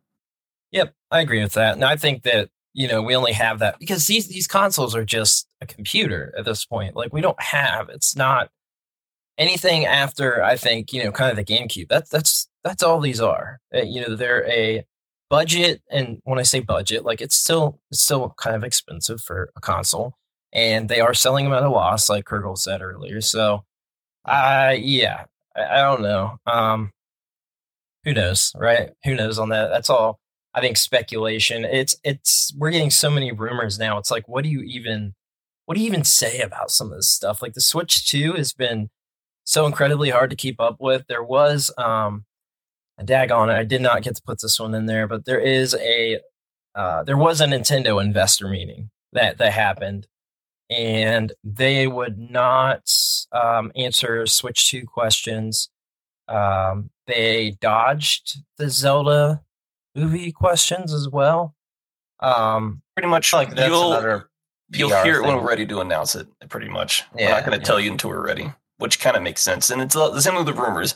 It's like I'll believe it when I actually hear something. Other than that, it's just a rumor, and I can't Yeah. prove that you know anything until you know it's actually announced. So yep, Hundred percent. I agree with that. Um, but there is supposed to be a Switch or Nintendo Direct happening. Um, a lot of the rumors have said that it's going to be a um, developers direct, so it's going to be other games, not first party games. But I also saw that one of them said that it, it was going to be like a first party direct. So I don't know that we get like the Switch name or any announcement until like the April call real quick. direct. Yeah, you're good. Um, I don't think we get any news or anything um, as far as like Switch 2 until like the April direct, personally. But I think they're going to wait. Then, then again, like you know how they say leaks and this and that, like that's usually coordinated, and they're probably just they have like certain strategies to build momentum up to an event, um, and then they also have probably numbers they have to hit for for the share, shareholders. You know, so that's Always. probably a big thing that they do. So, I mean, I'm sure in due time we're gonna know, um, but also I'm kind of worried about it. Um, I'm really worried that, that if if Nintendo doesn't release a, a great like upgrade to Switch One, that is going to be really hard for them to like start taking new client, new not new clients. Jesus, I've been my work's been in my head so much that I'm mentioning customers as clients, but um, the the customers or people that are going to be new additions to the Nintendo family is going to be really hard time for them to kind of gather more people because I don't know, man. I, I have such doubts about Nintendo lately that I just I'm worried they're gonna in the if in the next five years they don't do something drastically good, I don't know how they're gonna do it. Honestly, they might as well just like take all their franchises and start making TV shows and movies and shit.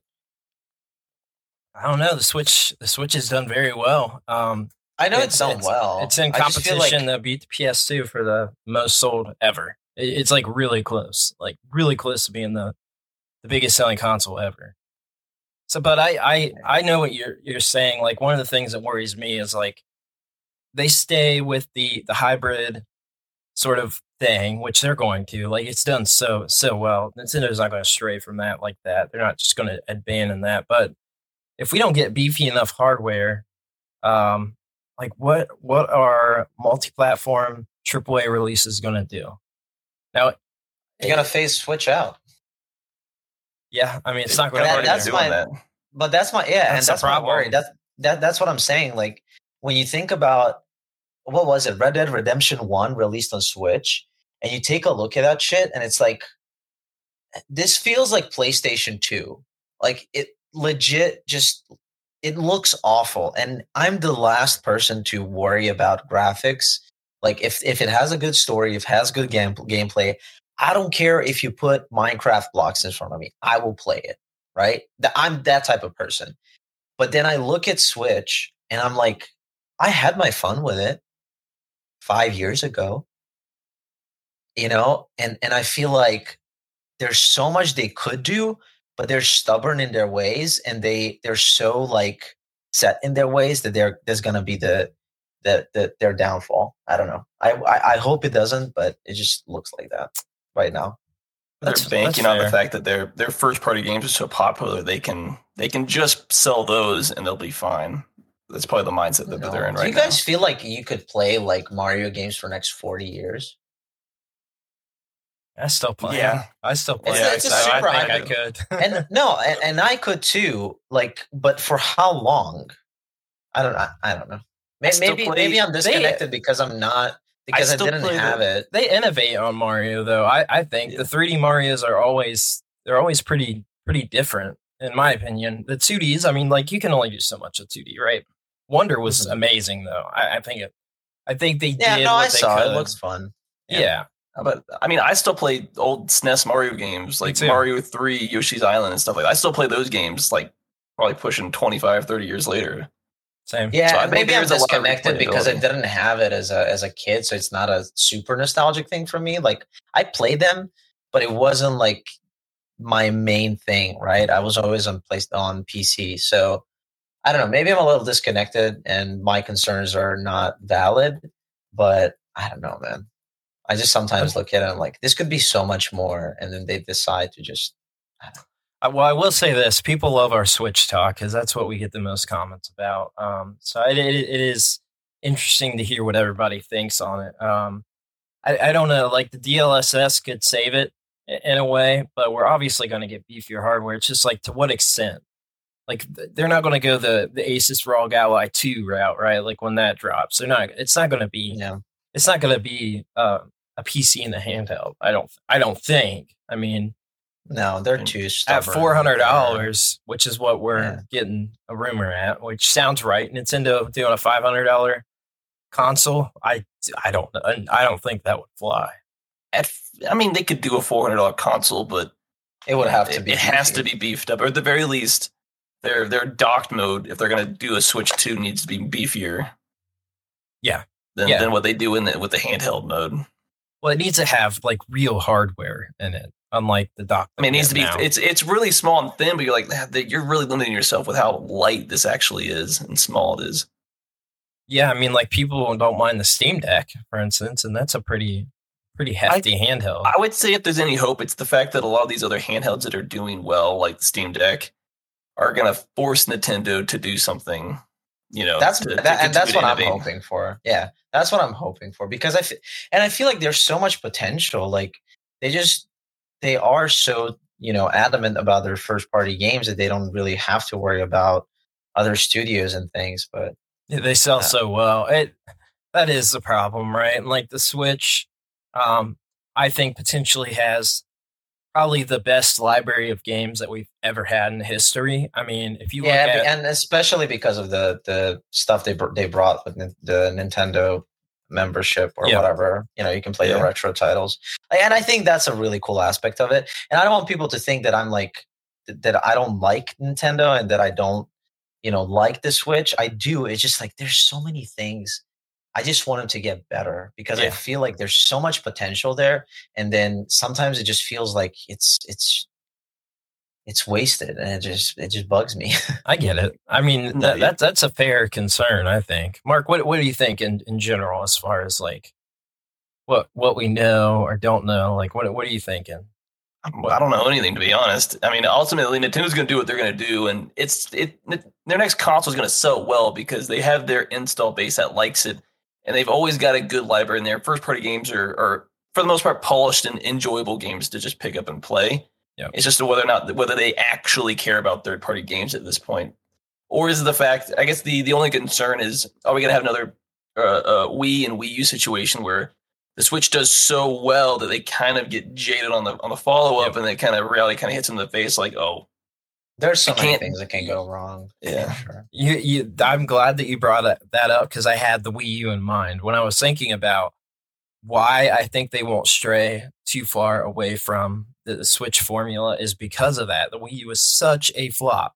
Like it flopped so hard, and people thought the Switch 2, well, that, that's it for Nintendo. Like, or not the Switch 2, the Switch itself. They thought that, that people were disregarding it.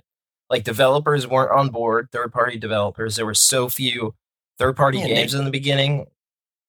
but it made sense even with the Wii how underpowered it was compared to, to the to the Xbox Yeah. 360 and the PS3. It was like, yeah, it's, it's essentially it's a different game. But I mean, Nintendo kind of shot themselves in the foot. Like the Switch had to take off, or they were the company as a whole was going to be in a in a lot of problems. Yeah, I don't know if you know, but the the Wii is basically just a GameCube. Essentially, that's all it is. Yeah. It's got a it's a better CPU, I think, in it, and that's like it. There, there's nothing. It didn't even have HDMI. The Wii didn't even have an HDMI port at the time, and like that was Yeah. already pretty standardized by like four years at that that point. So it, the, but it still sold. Like it did well. I mean, it was in you know nursing It had homes. the it had the gimmick to it in the in the games where anybody could kind of pick it up. But the the your your big hardcore gamers, for the most part, it was kind of like a, a, a sideshow. It was. Uh, in other news, though, we do got this just dropped a few hours ago. I was looking to make sure it wasn't just the website, but we've got a Sega leaker reveals details on upcoming Crazy Taxi Jet Set Radio games. Uh, so apparently, the new Crazy Taxi revival is going to be both a remake and reboot for a new series. Um, so yeah, so it looks like they might be banking on like just bringing that back in general. Um, the Jet Set Radio is being targeted for a 2027 release, which is pretty far out. Um, Which means that game's still early in development. yeah, they must have like announced it and hadn't even started it yet. Because for a game like that, that's that's pretty far away. We that got announced last year. So You need to go the. I think more companies need to go the Nintendo route of. We're not even going to tell you anything about the game until it's like a few months out from release. I'm with That we don't deal with this overhyped thing.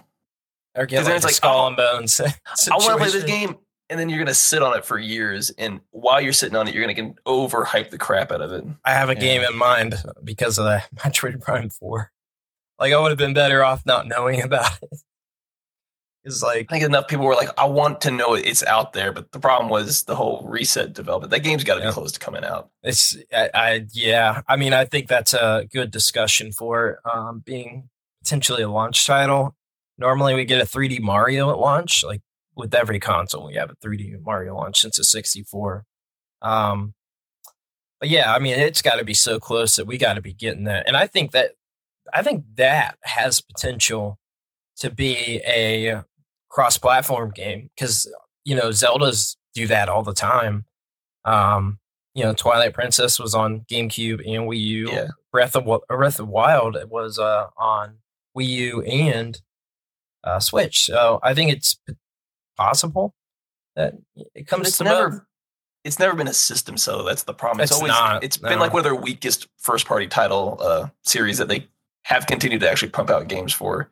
I But, agree. mean, eh, who knows what the future holds? Uh, but we also got um, with the Sega news a Virtua Fighter reboot is rumored to be in the works, as well as a Super Monkey Ball, uh, a Super Monkey Ball title exclusive to Apple Arcade. Which, ugh, ugh. give me a new console one. I don't care about the Apple Arcade personally.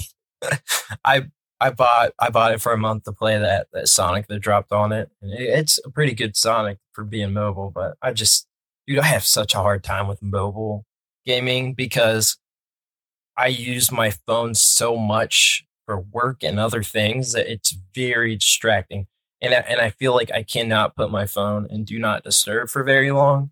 So to have like a long gaming session on my phone is very hard. Um, Q Raid Shadow Legends. Um, uh, Hit us up. Hit us up. Hit us gonna up, yeah. For you.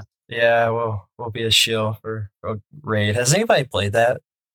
No, I don't play mobile games. Ugh. I take it you have played it. No.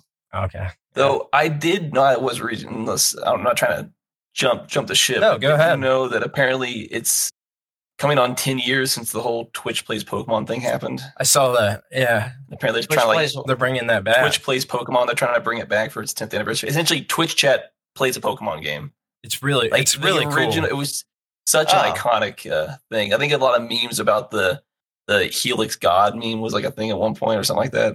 I never. I never saw that. Yeah, well, like that just came out of- today, right, Mark? Yeah. That news. yeah, it's like well, it's like thousands of people on Twitch chat essentially trying to beat a Pokemon game. Hmm. Interesting. It was obviously the the older, the like the original game, but it's still like an interesting concept. Yeah. Yeah, I'm, I'm for that. That's cool. Um, we got did, what, was there anything else on that line from that? No. Um, did, did we really talk Helldivers too much or to- at all? We Did didn't. We didn't. Yeah, let's talk about that because that just came out what yesterday. yeah, Um, it's doing really good. Um, it Yeah. actually surpassed God of War for the best launch of a PlayStation game or a Sony title, I guess, for um, PC. Um, and this is particularly on Steam. So they've been doing good. And and you know, it was weird because I'm like Helldivers, Helldivers. I know I saw that game somewhere. And you know, it's it's it's been a few since the first game came out and then this is a completely different take you know it's fully third person it's not a top down um it is very it looks really polished i mean i've seen a couple of bugs but really nothing major and it just looks really fun i didn't play it personally but i watched probably like six or seven hours of streaming yeah, um, you know, while working and stuff. And I just had it in the background. And whenever I would look over, I was like, holy shit, this this looks really fun. Um, what do you guys think? It's is it Uh, something you guys are gonna pick up? Um, so I think for Probably me, it's going to be a um a sale game, but it looks really good. And you know what? It's surprisingly done better than I expected because nobody was talking about this game, and the- only reason it had any discourse again was because of the state of play. And like it didn't really look that good in the state of play to me, in my opinion. It didn't look like anything great, but it looks like I a, feel like a good game. Yeah, it, I feel like a lot of people discredited it because it looked, in a sense, um, a lot like Destiny 2. And I feel like there's been so many shitty news about Destiny 2. Maybe I'm wrong, but I feel like every time I read an article now, it's like Something negative. really, really bad stuff about it. And um, and when I saw Helldivers, I was like, Jesus Christ, this looks so fun. Yeah. Like it looks like something that I would definitely pick up whenever I had a question of like, what do I want to play? Kind of just zone out. Like it's a it's a difficult game too, but it looks like something that I would pick up on a regular basis Yep. to kind of zone out and forget about real life stuff for a minute. I mean, it's essentially Starship Troopers, right? Which I'm a fan of. I think it looks Yeah. okay. Um, I I I'll play it probably later on, and I considered getting it to talk about so we could have like more in depth uh, conversation on it. But um, there was just too much, and we didn't we didn't even mention the um. I- I got some other stuff from today, but we got the the Final Fantasy um, Rebirth demo. I did play that, played through the whole thing. Talk about um, essentially you play through a flashback scene and your data transfers over. Um, it looks Mhm. beautiful. It looks really good.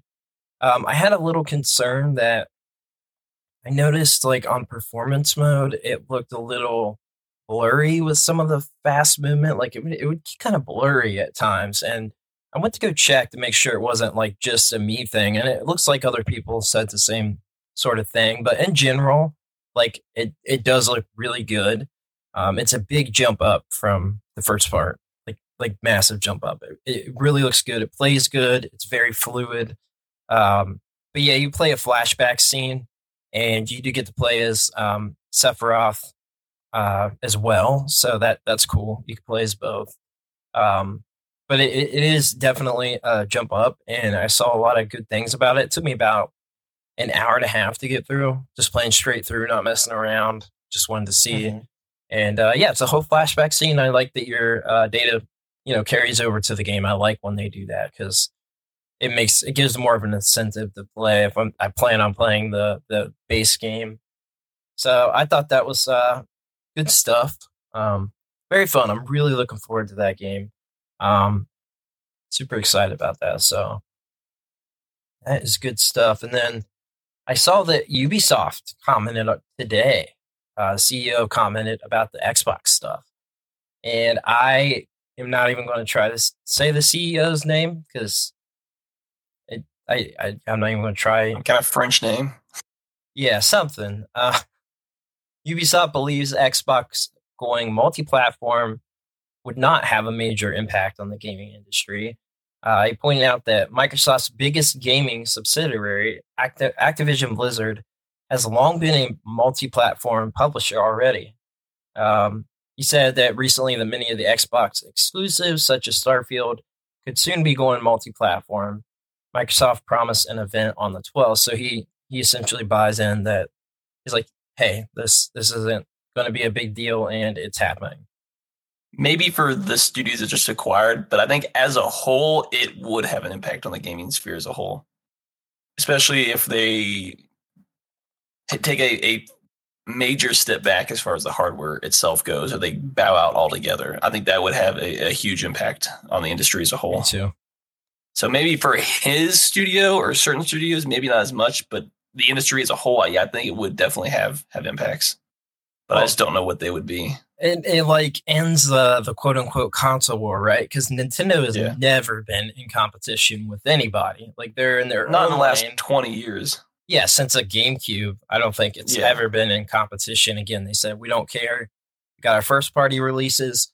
We'll make this beefy enough at launch to to bring other games to it, but um, well, some sometimes with with the I mean, it's releases. for the most part, it's kind of showed Nintendo can do their own thing and kind of stand on its own on two legs for the most part. But yeah, yeah, I, yeah, I they're just they have so many gamers that they're losing out on.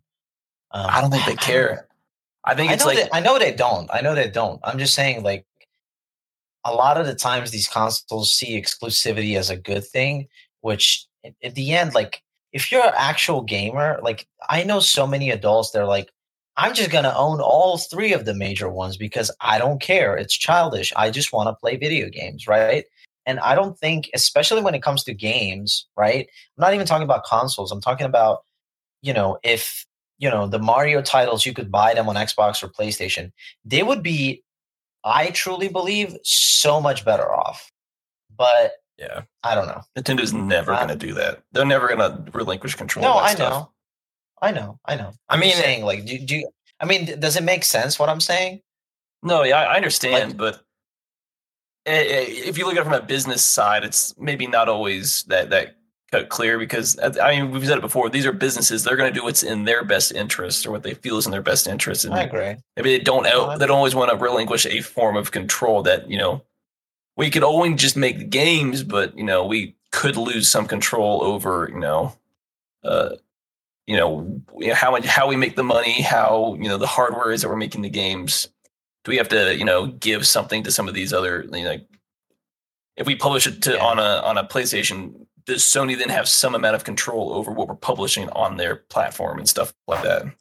The other Oh, thing, I'm sure there's there's concerns. the other thing to bring up is that everybody I know personally that is like actually into gaming like we are, whether you're on PC or console, always owns a Switch. They they have it just for the first party titles, and that's it.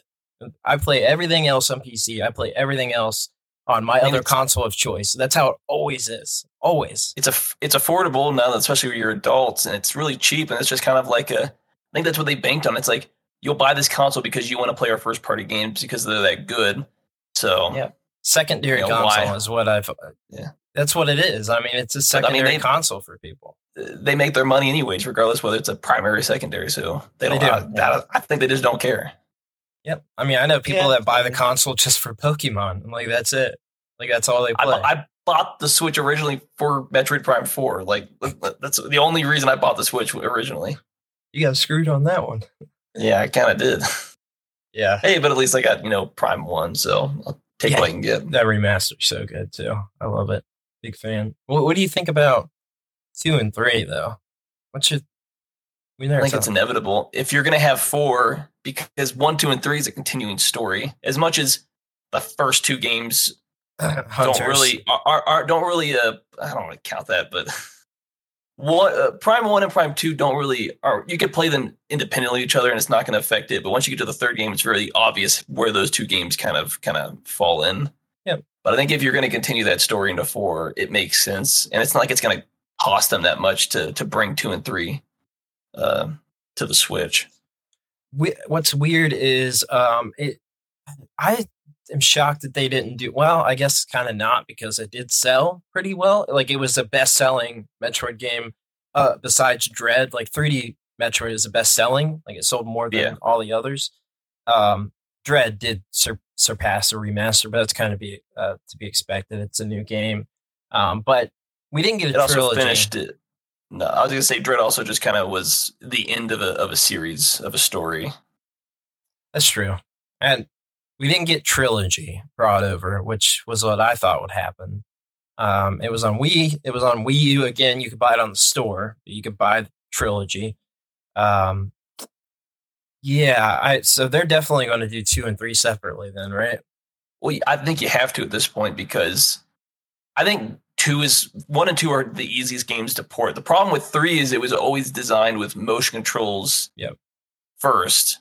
Because I played the game and it was very obvious it was designed. So how do you obviously, you know, if you're playing it on the Switch, the, the, the Joy Cons aren't really designed to to do that kind of stuff. Like it has to be ported to a to a controller. So that's the only thing game that would I would assume is kind of like the hardest game to port, but it had some form of a controller support when it came out originally. So Yeah, you could use the classic controller with the Yeah. so um it concerns me because Skyward Sword is really, really good on Wii. So motion controls, I they're gyro on the Switch, so which is just Yeah. by default not accurate. It- it- it's not an IR sensor.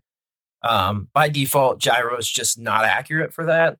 So I was so disappointed with the remaster for that game that I never even beat it, and I love Skyward Sword. I didn't even beat it; it just felt so bad to me. The Felt game so was bad. so gimmicky, forced motion controls in the first place. It was never going to be a, a, an easy game to even port without like rebuilding it from the ground up. Well, like it has non-motion control in it. It's just terrible. Like it feels. Yeah. you can tell that like it was just does not for work. the- yeah, It was designed for the Wii. Yeah. It just that that kind of sucks. But um, yeah, I hope for the best with those. Um, but Fortnite, uh, to mention, add into that just just because uh, they added Shredder into uh, Fortnite, so that's kind of cool. Play with the the turtles now. Um, who isn't in Fortnite at this point? i like that's the Right. bigger question.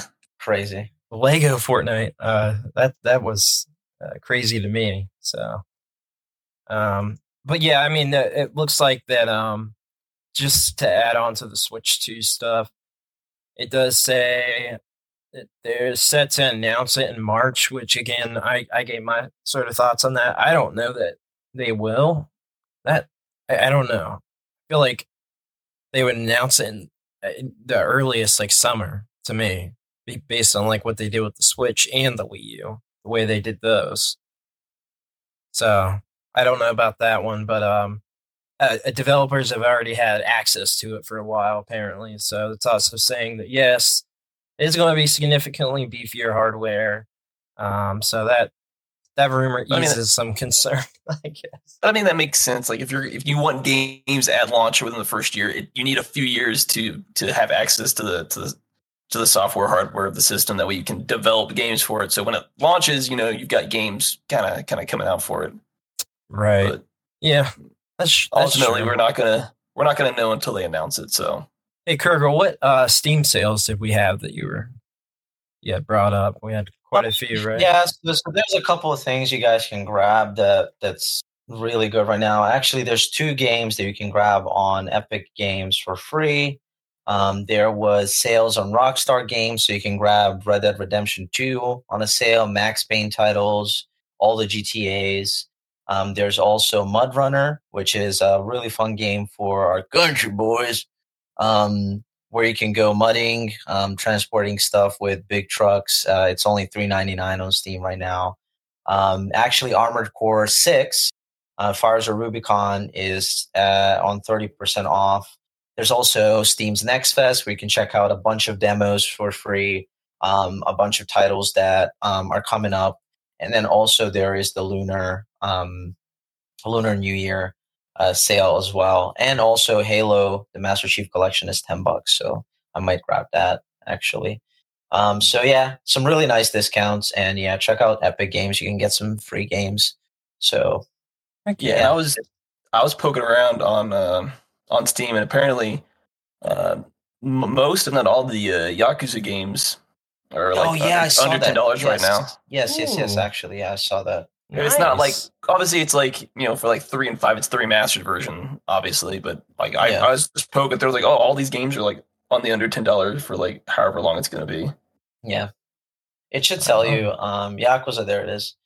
Um, Oh, until the 15th. see. till February fifteenth. Yeah, yeah. Nice. Yeah. Or you can get the whole buy the Yakuza collection bundle and it's like forty four dollars. So the price of like a new game you can get essentially All most of, them. the or like all the games. Oh, actually, I'll. I highly I'll recommend I playing playing the series. Uh, it's it's it's really good. Like it, it's uh, I mean, Yakuza is essentially a continuation of Shenmue, which is like you know a cult cult classics, Shenmue one and two. Um, and I, I've been playing since Shenmue one. Uh, there are a few that I missed. Like there was Yakuza, whatever the um origin games were. Yakuza, what was that? God, forget. Like the prequel games. I did not. I haven't played those. There's two of them. Um, but yeah, I mean, it's totally worth diving in. Ten dollars a piece. That's a good deal. I I would highly recommend that. And then also there's the the Yakuza Like a Dragon, which is the that's the newest one, right? Yes. Yeah. No, no, That one- no. The that new one- one just came out. The new one just came out. Well, there's there's like two like a dragon games out right now. It's like I think it, one is like the Ishin, and then it's the the one that just came out. Yeah. Well, yeah. like well, before those, the Like a Dragon was the the newest one, and that's currently at eighty percent off. You can grab it for twelve bucks. Heck yeah. Um, it That's the best part. That's, that's one of the benefits of I guess if you're going to go all digital on PC is you get, so you can get some great deals on Steam if you wait wait long I'm enough. for literally games. thinking about grabbing this right now. you should. I might buy. I might grab all the the Yakuza games. So there's so the cheap. there's the Yakuza Kiwami, there's Yakuza Zero, Kiwami Two, Three Remaster, Zero, Four Remaster, yeah. Five Remaster, Six. yeah, that's the whole collection that- bundle. The seven games for it says it's sixty nine percent off, but it's at forty four dollars and three cents. Nice. I just clicked on one, and when I popped up on the sale, like to buy the game individually, it's got the, the Yeah. bundles. Well, but I wonder, are, are they all connected? Yeah, they are. Yeah. They, they There's a are, I few that are- exactly. Zero, it, like I said, is like a prequel where I think uh, they're they're the most. Kiwami is a remaster of the original game. I think 'Cause it's the original game is a really old game. Oh, that started on Legend. Yeah, yeah, yeah. Mhm. It says yeah, I think that's how it description, is. Yeah. Remaster from the now in 4K on, on cap frame rates. I mean, if you- PC. You click on it, it'll it'll tell you that for sure. Man, that's crazy. I, yeah, I'm probably just gonna buy this right now. I'm broke, but this is a good deal. That is a really good. I mean, deal. I mean that's that's literally like uh, months of streaming for me right there. There. Yeah, Seven they'll games for the price of one. Justified. Yeah, Yeah, so I mean, I, I, it's a great series. I I got to play the new one. There, there's so much right now that it, I just know that I'm not going to be able to get around to it. It's not a priority to me. But like a Dragon was really fun.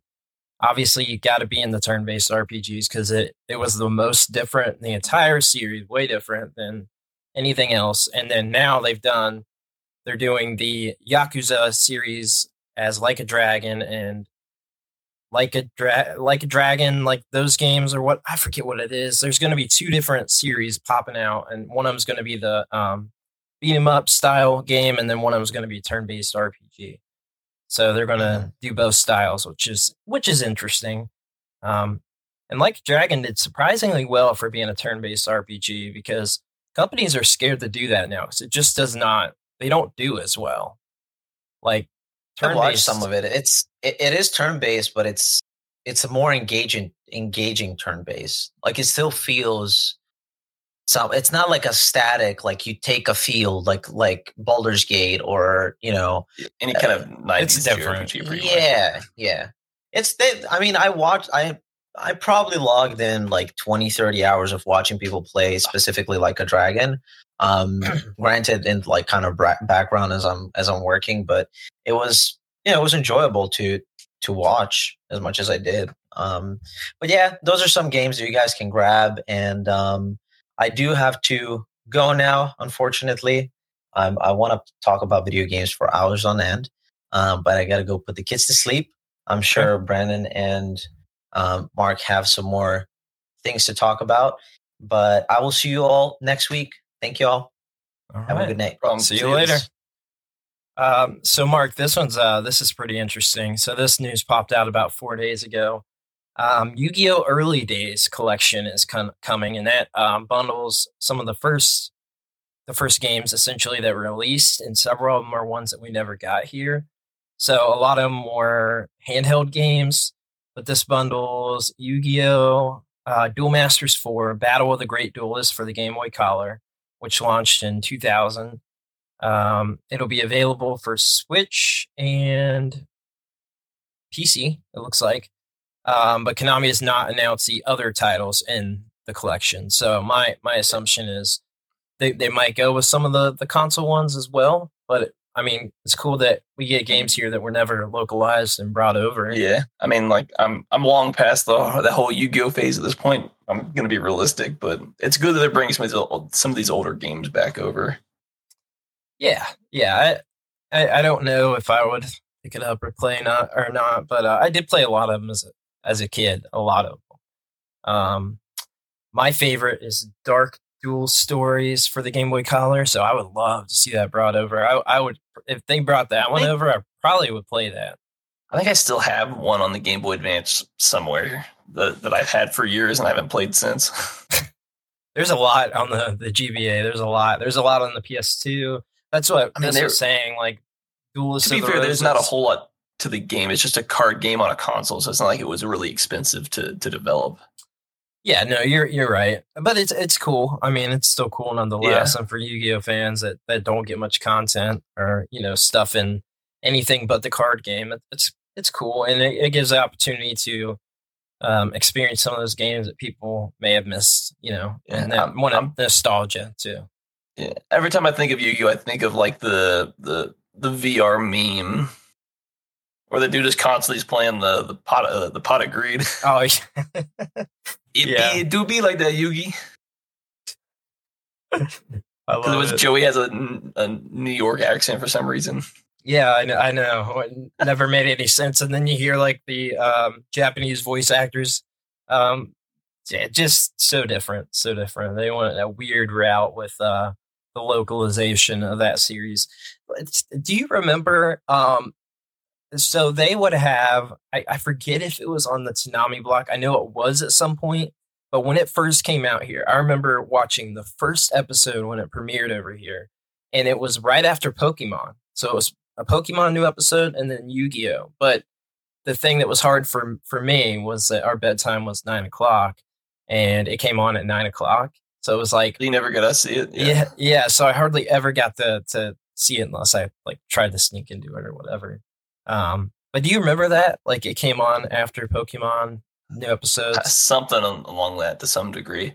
But I I always remembered it being more on the. I remember more the Toonami that was aired at like five o'clock, not the Saturday night one.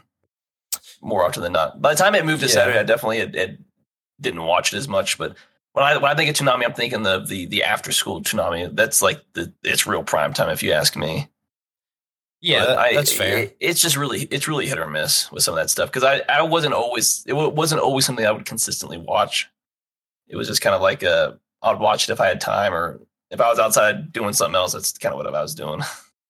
Yeah, no, that's that's fair. I mean, there was a Toonami was weird because there was it changed times a lot, and what they cycled through was really weird on how they chose the stuff. Like Sailor Moon was on Toonami, and like I mean, um, that kind of makes sense.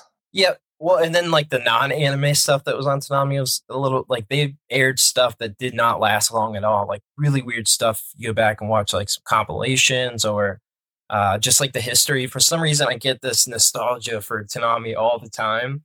To so be like, fair, I think they whoever was in charge really botched what Toonami actually was with dude, just some yeah. weird decisions with shows. Tom at the end, like how he looked, he looked like a a, a robot from WALL-E. Like it was really yeah. bad. Really, really. I never bad. cared about the whole Tom Sega. I was oh, like, I did. That was, I, did. show. I did. I, I, I, I never cared as much. It was like, come on, get to the show.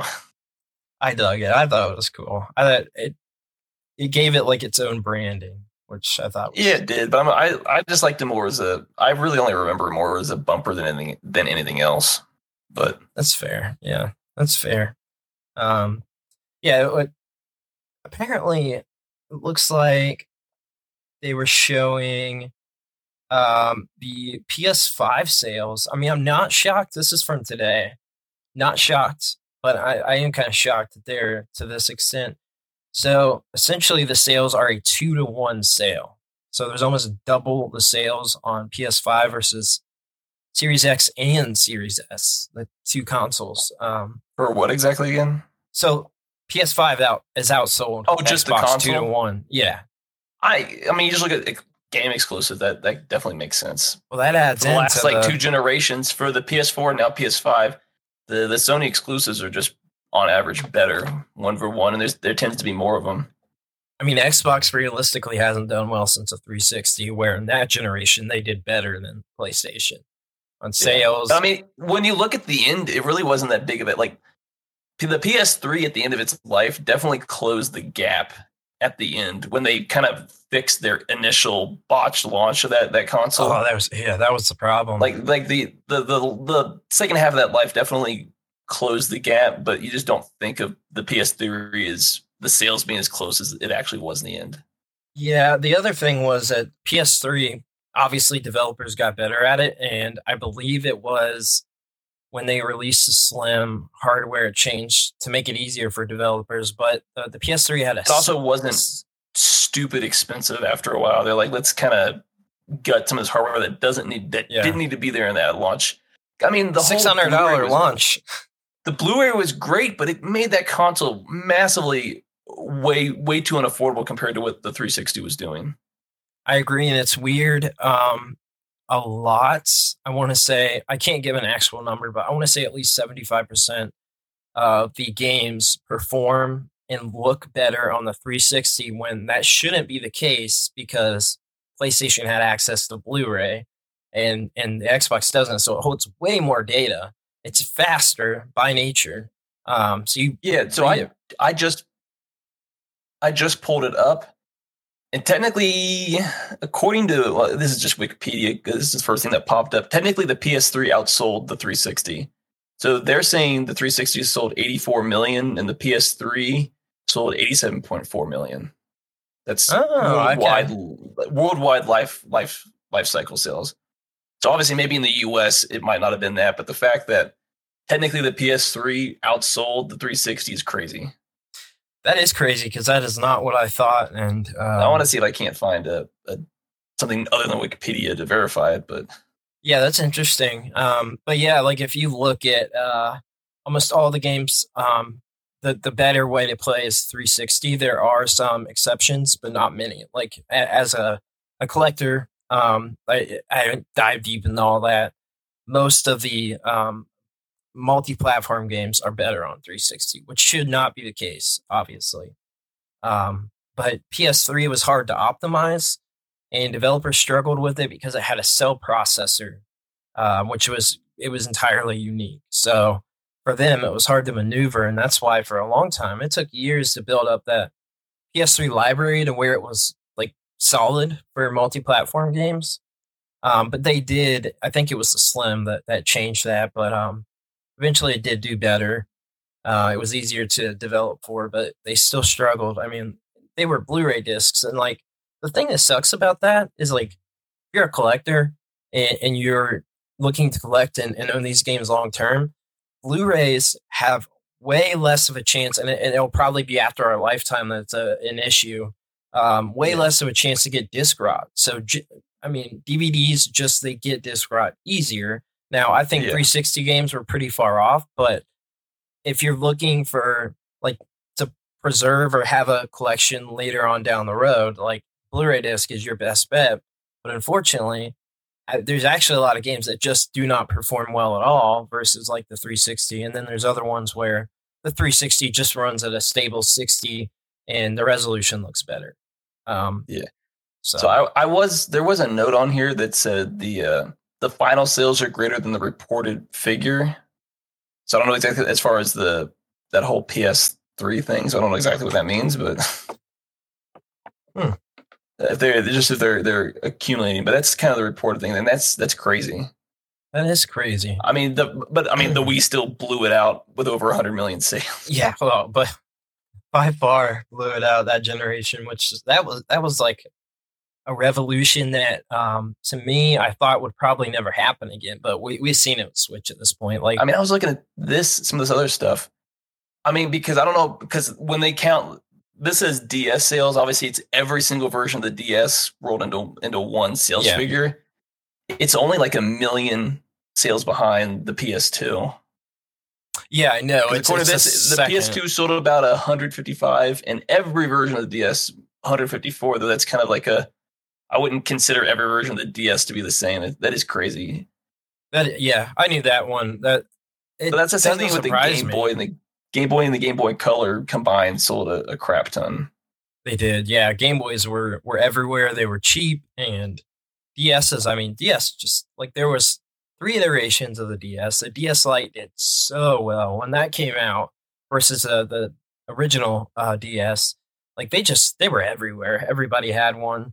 Um, it, you know, it was a it was a really good portable system. Like in general, it was just a good platform. So that's one reason it did well. And it was it Yeah. wasn't it was pretty cheap for for the time. So. And I mean, what you said, obviously the Switch sales are, are dropping off, but it's the third best selling console as it stands right now. And if you just take, you know, home consoles kind of out of it, you take the DS out of it, it's like the it's number two to the PS2. Though it's they they classify as like hybrid, but it, it is what it is. Yeah, it's a. Con- I mean, at the end of the day, it, it's a console. Like it, it's not saying. I mean, it's outsold the PS4. Yeah, yeah, it's it's it's crazy. And like, here's the other thing too: is that Switch Two comes out.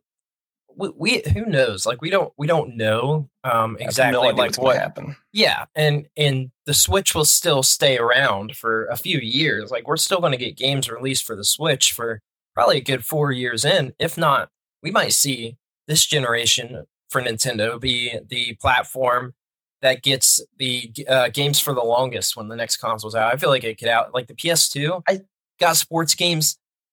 Uh, what was the last one? 2014, I think. FIFA 14. I want to think is like the last. game. crazy. That's crazy, was- well, the PS2 is just that easy to develop for. dude. It, it, it was. Yeah, I'll, I'll double check, but I guess- think it was 14 because to me the big question is would they are they going to continue to use the same cartridge style format? Because that's going to determine how long the switch itself could last. Obviously Yeah. some games might drop the support for the old switch if there's that big of a hardware jump. But i mean if it's using the same kind of uh, you know the, the the the cartridge that means the switch will probably will have a, a long supporting life cycle until nintendo hard says we're not going to support it anymore with newer games Yeah, that's the other thing. If it's backwards compatible, I think we we see games released for it for several years to come. And the other thing is like the discourse on like what is going to be the last first party Nintendo game? Like what what's coming? Like how how long is Nintendo going to support it? it we won't peop- know we won't know, but like here's a weird thing. I don't know if you know this, but for the last couple of generations, obviously handheld. Um Pokemon games have came out after the new console is already out, like the next the next thing, handheld even. So Yeah. like the DS Black 2, White 2 came out when the 3DS was already out. For 3DS, Ultra Sun, Ultra Moon came out when the Switch was already out. So like we see that all the time. Like I, it, there's a potential that Pokemon is one of the, the the last things that we see for it. But even like the 3DS, like we got a Luigi's Mansion remake that came out when the Switch is already out, a Metroid game that came out when the Switch. I mean, Samus Returns, like that's amazing game, and that came out. Switch is already out. Uh, Kirby, the last what was the last Kirby on there? Planet, I think it was Planet Robot. We always get a Kirby game too. That's the other thing. Always get a Kirby game when the next console's out. That's happened since the NES. So it'll be interesting to see how long Nintendo supports it. Other companies, they're going to support it for a while. Like there, there's Yeah. such an install base for the Switch that it would it would be kind of dumb for some of these companies to not, you know, I mean, it's talking like the the Wii. It, it's it maybe not to the degree of like the PS2, but it had fairly long. you know, 2020 for. Just Dance was the last Wii game. Yeah, because it's like oh, it's then again, it's it, that that's pretty much a copy and paste of the previous game at that point. It is. I so I bought it. Um, here's a funny story on that. Um, Mike, I'm sure get some backlash on this one, but I bought five copies of it at Walmart. They were five dollars. They marked it down to five dollars. That game ended up being worth I don't know what's going on here right now, but because it's a final Wii release, it was very sought after by collectors, going for like full sets that wanted the game. And I sold, I sold all of them. Um, I listed all of them at the same price for eighty dollars on eBay. Sold every single one of them. Got them for five bucks. Like I knew I wasn't gonna, you know, hang on to them because I, I don't care. But yeah, the last You PS2 that game. a, a scalper at that point. that's not That's not scalping. That's reselling. Like I, I'm not. I'm not. That's what scalping money. is. I'm just buying and reselling it at a higher price. No, I so I didn't buy them to at- at the time when I bought them. They weren't worth anything. Yeah. So eventually, in around 2020 or not, not 2020, um, 2022 is when I sold them all. I, I bought them knowing that I would probably do something with them, whatever. Um, I thought, you know, like 15 bucks or whatever, use them for trades. But yeah, they ended up being worth quite a bit. The last P- PS2 game we got was Pro Evolution Soccer 2014. That's crazy. That is crazy. That's uh, what, that's like a 14 years support cycle. Yeah. The, the 14, Wii 15 and years, something like that. PS2 were on different levels, man. Like they were just unreal. But I mean, like I think the Switch has potential to, especially for like indie games or games that are not obviously trying to take full advantage of hardware or don't need to. I, I think we see games for it for the next at least four years. At Probably. least. I mean, it depends on how long Nintendo how, how long Nintendo's going to wait before the whatever the Switch 2 ends up being gets announced. and will they continue to sell a Switch? Like, I mean, the Switch is gonna it's trying to close the gap on the PS2. That's It- that's the goal. What, they're what aiming for it. eventually outsell. they're aiming At that point, it. then you you you want to continue to sell it. I don't know how much they actually really care about it, but it's it's close.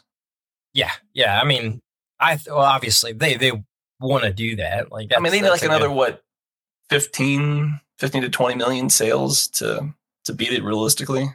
Yeah, the the only thing on that, which is still, I mean, it's still highly possible if they, you know, if they sell it for the next, say they sell it for the next four years, which a lot of, you know, the 3DS stopped support or they stopped selling it in, I want to say 2020 or 2019. I can't remember the year that they stopped selling it, but they ended up still selling them and they discounted them like uh, hundred dollars for a 2DS. So Yeah. Well, because they had all this stock, they still have to get. Once they stop it, like we're stop making more, but we all have all this inventory we still need to, to ship out and get rid of. right, exactly, yeah, and it, I mean that just added into the, the sales there for that. So yeah, I was looking at these uh, crazy, just like the Switch. Mario Kart was the biggest seller for the 3DS. Mario Kart Seven sold 18.98 million units, and for I the Mario Kart 8 Deluxe, which is a literally a Wii U game, has sold more than any other Switch game, and the numbers are I mean, crazy. That makes sense just for the type of game. It's easy. Everyone knows what it is. And I, my question is, how many of those sales were like pack-in pack-in title sales as well? Um, I mean that's a good question because it took a while before they packed anything in. Um, But I mean, it had to have had probably didn't have that big of, a, of an impact overall. But I mean, I'd still be curious to know how much of those were were were here. You can have a 3ds and get a Mario game. Like, oh, that's a that's a that's a no brainer.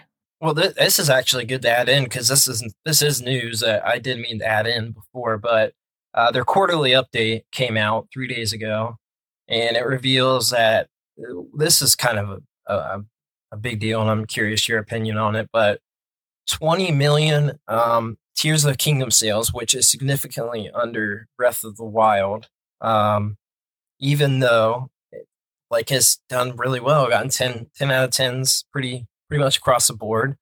It's become my favorite game of all time. Um, it, it's a weird toss up between like Ocarina of Time. It, it's all Zelda pretty much for me as far as like my favorite games, but uh, it sold 20.28 million copies since launch, which is they did just come out last year, so there's potential to sell, you know, more. But But the it's- Wild's had like five six years to to make its sales. It's true. Uh, it just it, it sold such gangbusters that being not even close would- to it I'll is kind of wild. I'll say this: Breath of the Breath of the Wild was essentially it came out at launch, so it had the benefit of you're buying this brand new console, and this is one of the only few games that's kind of out with it. It there there's some some nuance that discussion have is of when you first bought your Switch, when it first had its huge surge in sales. You know, you essentially had a Mario game and a Zelda game. That was really kind of it. Yep. So it, it had a boost of, well, they didn't really have any competition on the Switch, as well as, uh, It was on the Wii U as well. That's I mean, not that yeah. that But most people bought it on the. Switch. Like let's let's be real. But I think that, that's part of it. And then uh, you know, it's probably a lot of people that bought it didn't necessarily care. Uh, I mean, twenty million is still decent for within the last year, and who knows how it kind of goes. But I mean, you know, some people say, "Well, I bought this." I'm like, it, to some people, it probably looked more the same, the same world, just a little bit more in depth of the story. Yeah, I would say if you were going to play one, I would just say just play Tears of the Kingdom because, to be fair, the story is non-existent. If you ask me, in in Breath of the Wild, Tears of the Kingdom always seemed like that's what they wanted to do, but it would have either added too much time or they didn't want to continue to put that much effort into a game. They didn't know if it was how successful it was going to be. Um, yeah. I mean, uh, I mean, there, there, there's probably a lot that goes into those sales. I don't know what what Breath of the Wild sold in its first year, but I'm just going to go with the fact that it had no competition as far as it's the first game out on a console that does Yeah. not have a lot of uh, a lot of games on it. I mean, the only other thing was Odyssey, right? Like first party, I think. Yeah, and that came out once like you six months later. Yeah. like there there was like maybe five games on the Switch at launch. That was Okay. kind of like if you're going to buy the Switch at launch, you're getting Zelda. It's really the only other game you're going to buy. Like that's Yeah. I mean Yeah. that, that kind of inflated those those numbers artificially. A lot of people that and Breath of the Wild was a, a lot of people's first Zelda game to begin with. It was, so, yeah. That's true. I mean- yeah, yeah, it it changed the, the Zelda landscape forever. Honestly, like because it Yeah. it brought so many people into the series that yeah, like non gamers, it was one of those like cross dimensional or whatever word I'm trying to say sort of games where yeah. um, it hit the mainstream in that sort of way. And I think, I think there's something to be said about. Um, uh, there were, you know, people that said like, "Oh, this is just Breath of the Wild DLC," like sort of thing, where people I mean, it's a, probably it's a whole new game, but it's definitely was built on the same engine. Obviously, built on the same engine, the same, the exact same map. But it, I play on like this feels like what they wanted to do originally, but they just couldn't, or they didn't have time to, or they didn't. Well, let's see if this works. And okay, this is the game, we, the story we actually wanted to tell. I agree. because the story in the first game is is really bare bones. There's not a lot to the story. There's not, and, And then to be fair, it doesn't really affect the story of the second game. And to be fair, like Tears of the Kingdom kind of ignores a lot of what oh. happened in the first game. it does, yeah. Like and what it- happened to all these old ancient monsters, these giant things are kind of like just swept to the side. I agree. And, and the other thing to consider is you were saying like this is what they wanted wanted to do. Well, Breath of the Wild was a Wii U game ported to Switch, so Yeah. like they were they were really working with you know not beefy hardware. They weren't. I mean, it, it plays better than the first game, and it, it shows. Plus, I think the first game came out what 2017. Yeah. yeah. The, the the the landscape of games coming out in 2017 was different than you look at what came out in 2023. Not even on the Switch, but just in general, there's a lot a lot of games that came out last year, which I think probably played into Yeah. people not necessarily picking up that game or not picking up right away.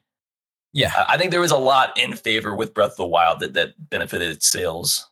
I think so too. That that that's a really good point. It But looks I was listening to the thing. I was like, you know, a lot of game, a lot of good games came out last year. A lot of, uh, at the very least, a lot of big games were coming out. So it's it had a lot to work against compared to to its predecessor. I mean, I argued, which I've said many, many times. I think last year is in competition or is probably one of the best years in gaming ever. We just got so many. I mean, it was it was crazy. I have not even got probably play half of those that I've wanted to play. Like you just could. It was one of those. It was one of those years you couldn't keep up, and it was all like good stuff. There was just like great Yeah. things coming out. Which means 2024 is going to be kind of a letdown, just because everyone dropped Yeah, a lot of their good stuff. it's not a letdown on the well for the most part. Um, we are having a good start to the year, I think. Um, yeah, But yeah, I I think that 2024 is going to be hard to, to top last year because Yeah. I would say like 2003 and like 97 were probably like the best years if you look at releases. It's generally what other people say too, and I think that last year's in competition um, easily or is the best year. Yeah. I- I think that there's- much.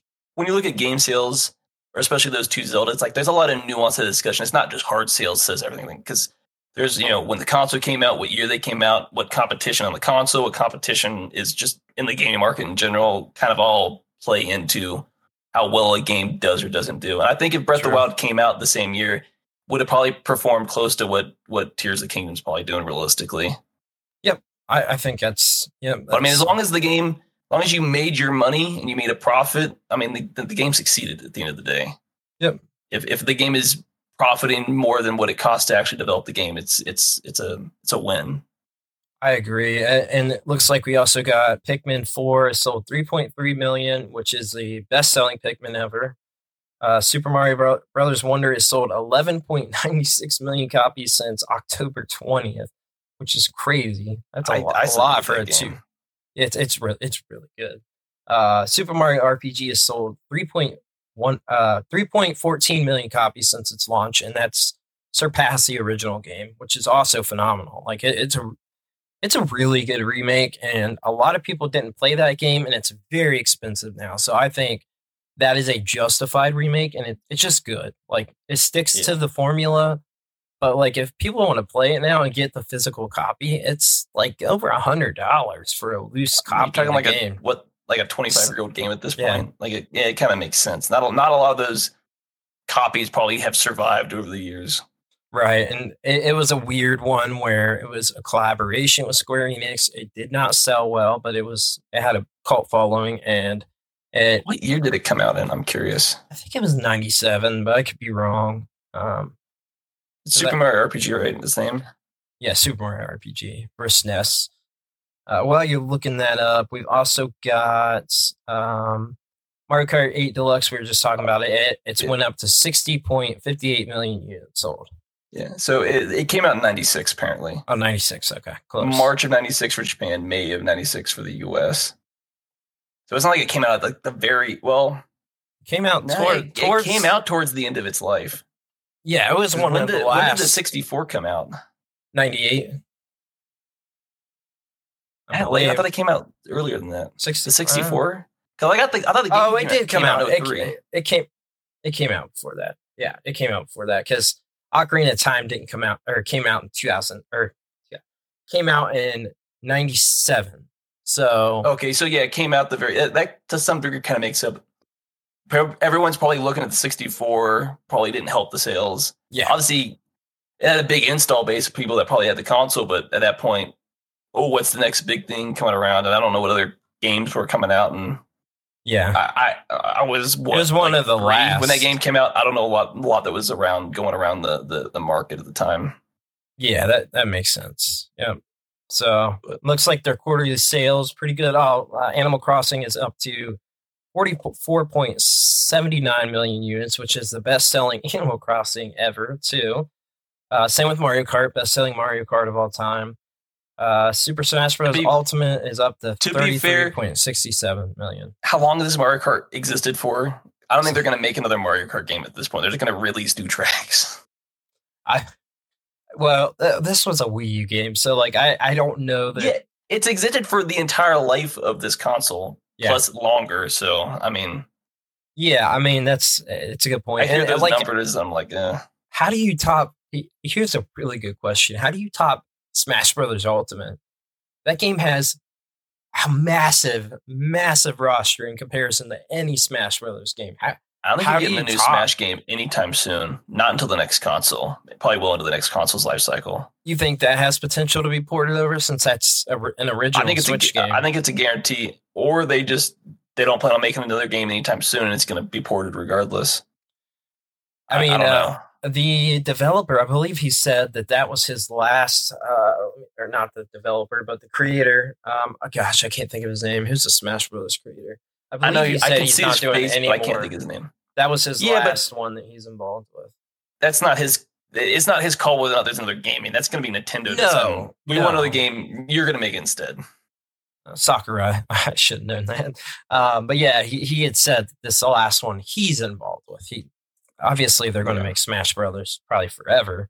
Um, I just, I mean, I don't know where you go or what what what you do that's different at this point. Yeah, I don't. I mean, I don't know either. Like, it's it's the install base is crazy. The character roster and playing fields are crazy. Like everything about that game. Like it it it gets consistent updates and new spirits and things to it. I think there's Um, a chance where it becomes that whole game as a service type thing where it's like we're just gonna port this game to the new console and just continue to support this. Kind of like what it feels like what they're doing with Mario Kart.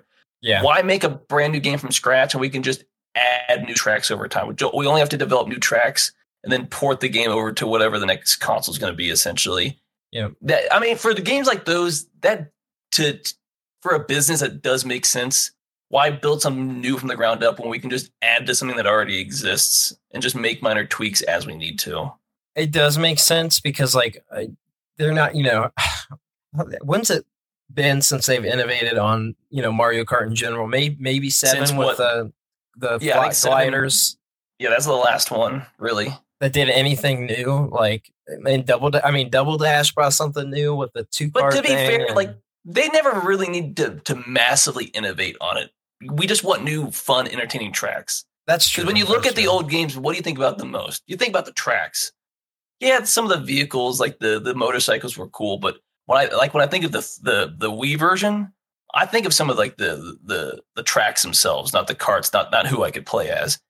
And if you could bring those back on a on a game that I already have, and it, it cost me what ten dollars for eight new tracks every Yeah. every every year or something like that, like that's I think it's a it's a fair trade off. yeah, I- 'Cause it's if funny. they make a brand new game, what I'm gonna lose all these tracks. I'm just gonna have the new ones, maybe a handful of old ones, and I have Yeah. to wait forever for them to redevelop new tracks.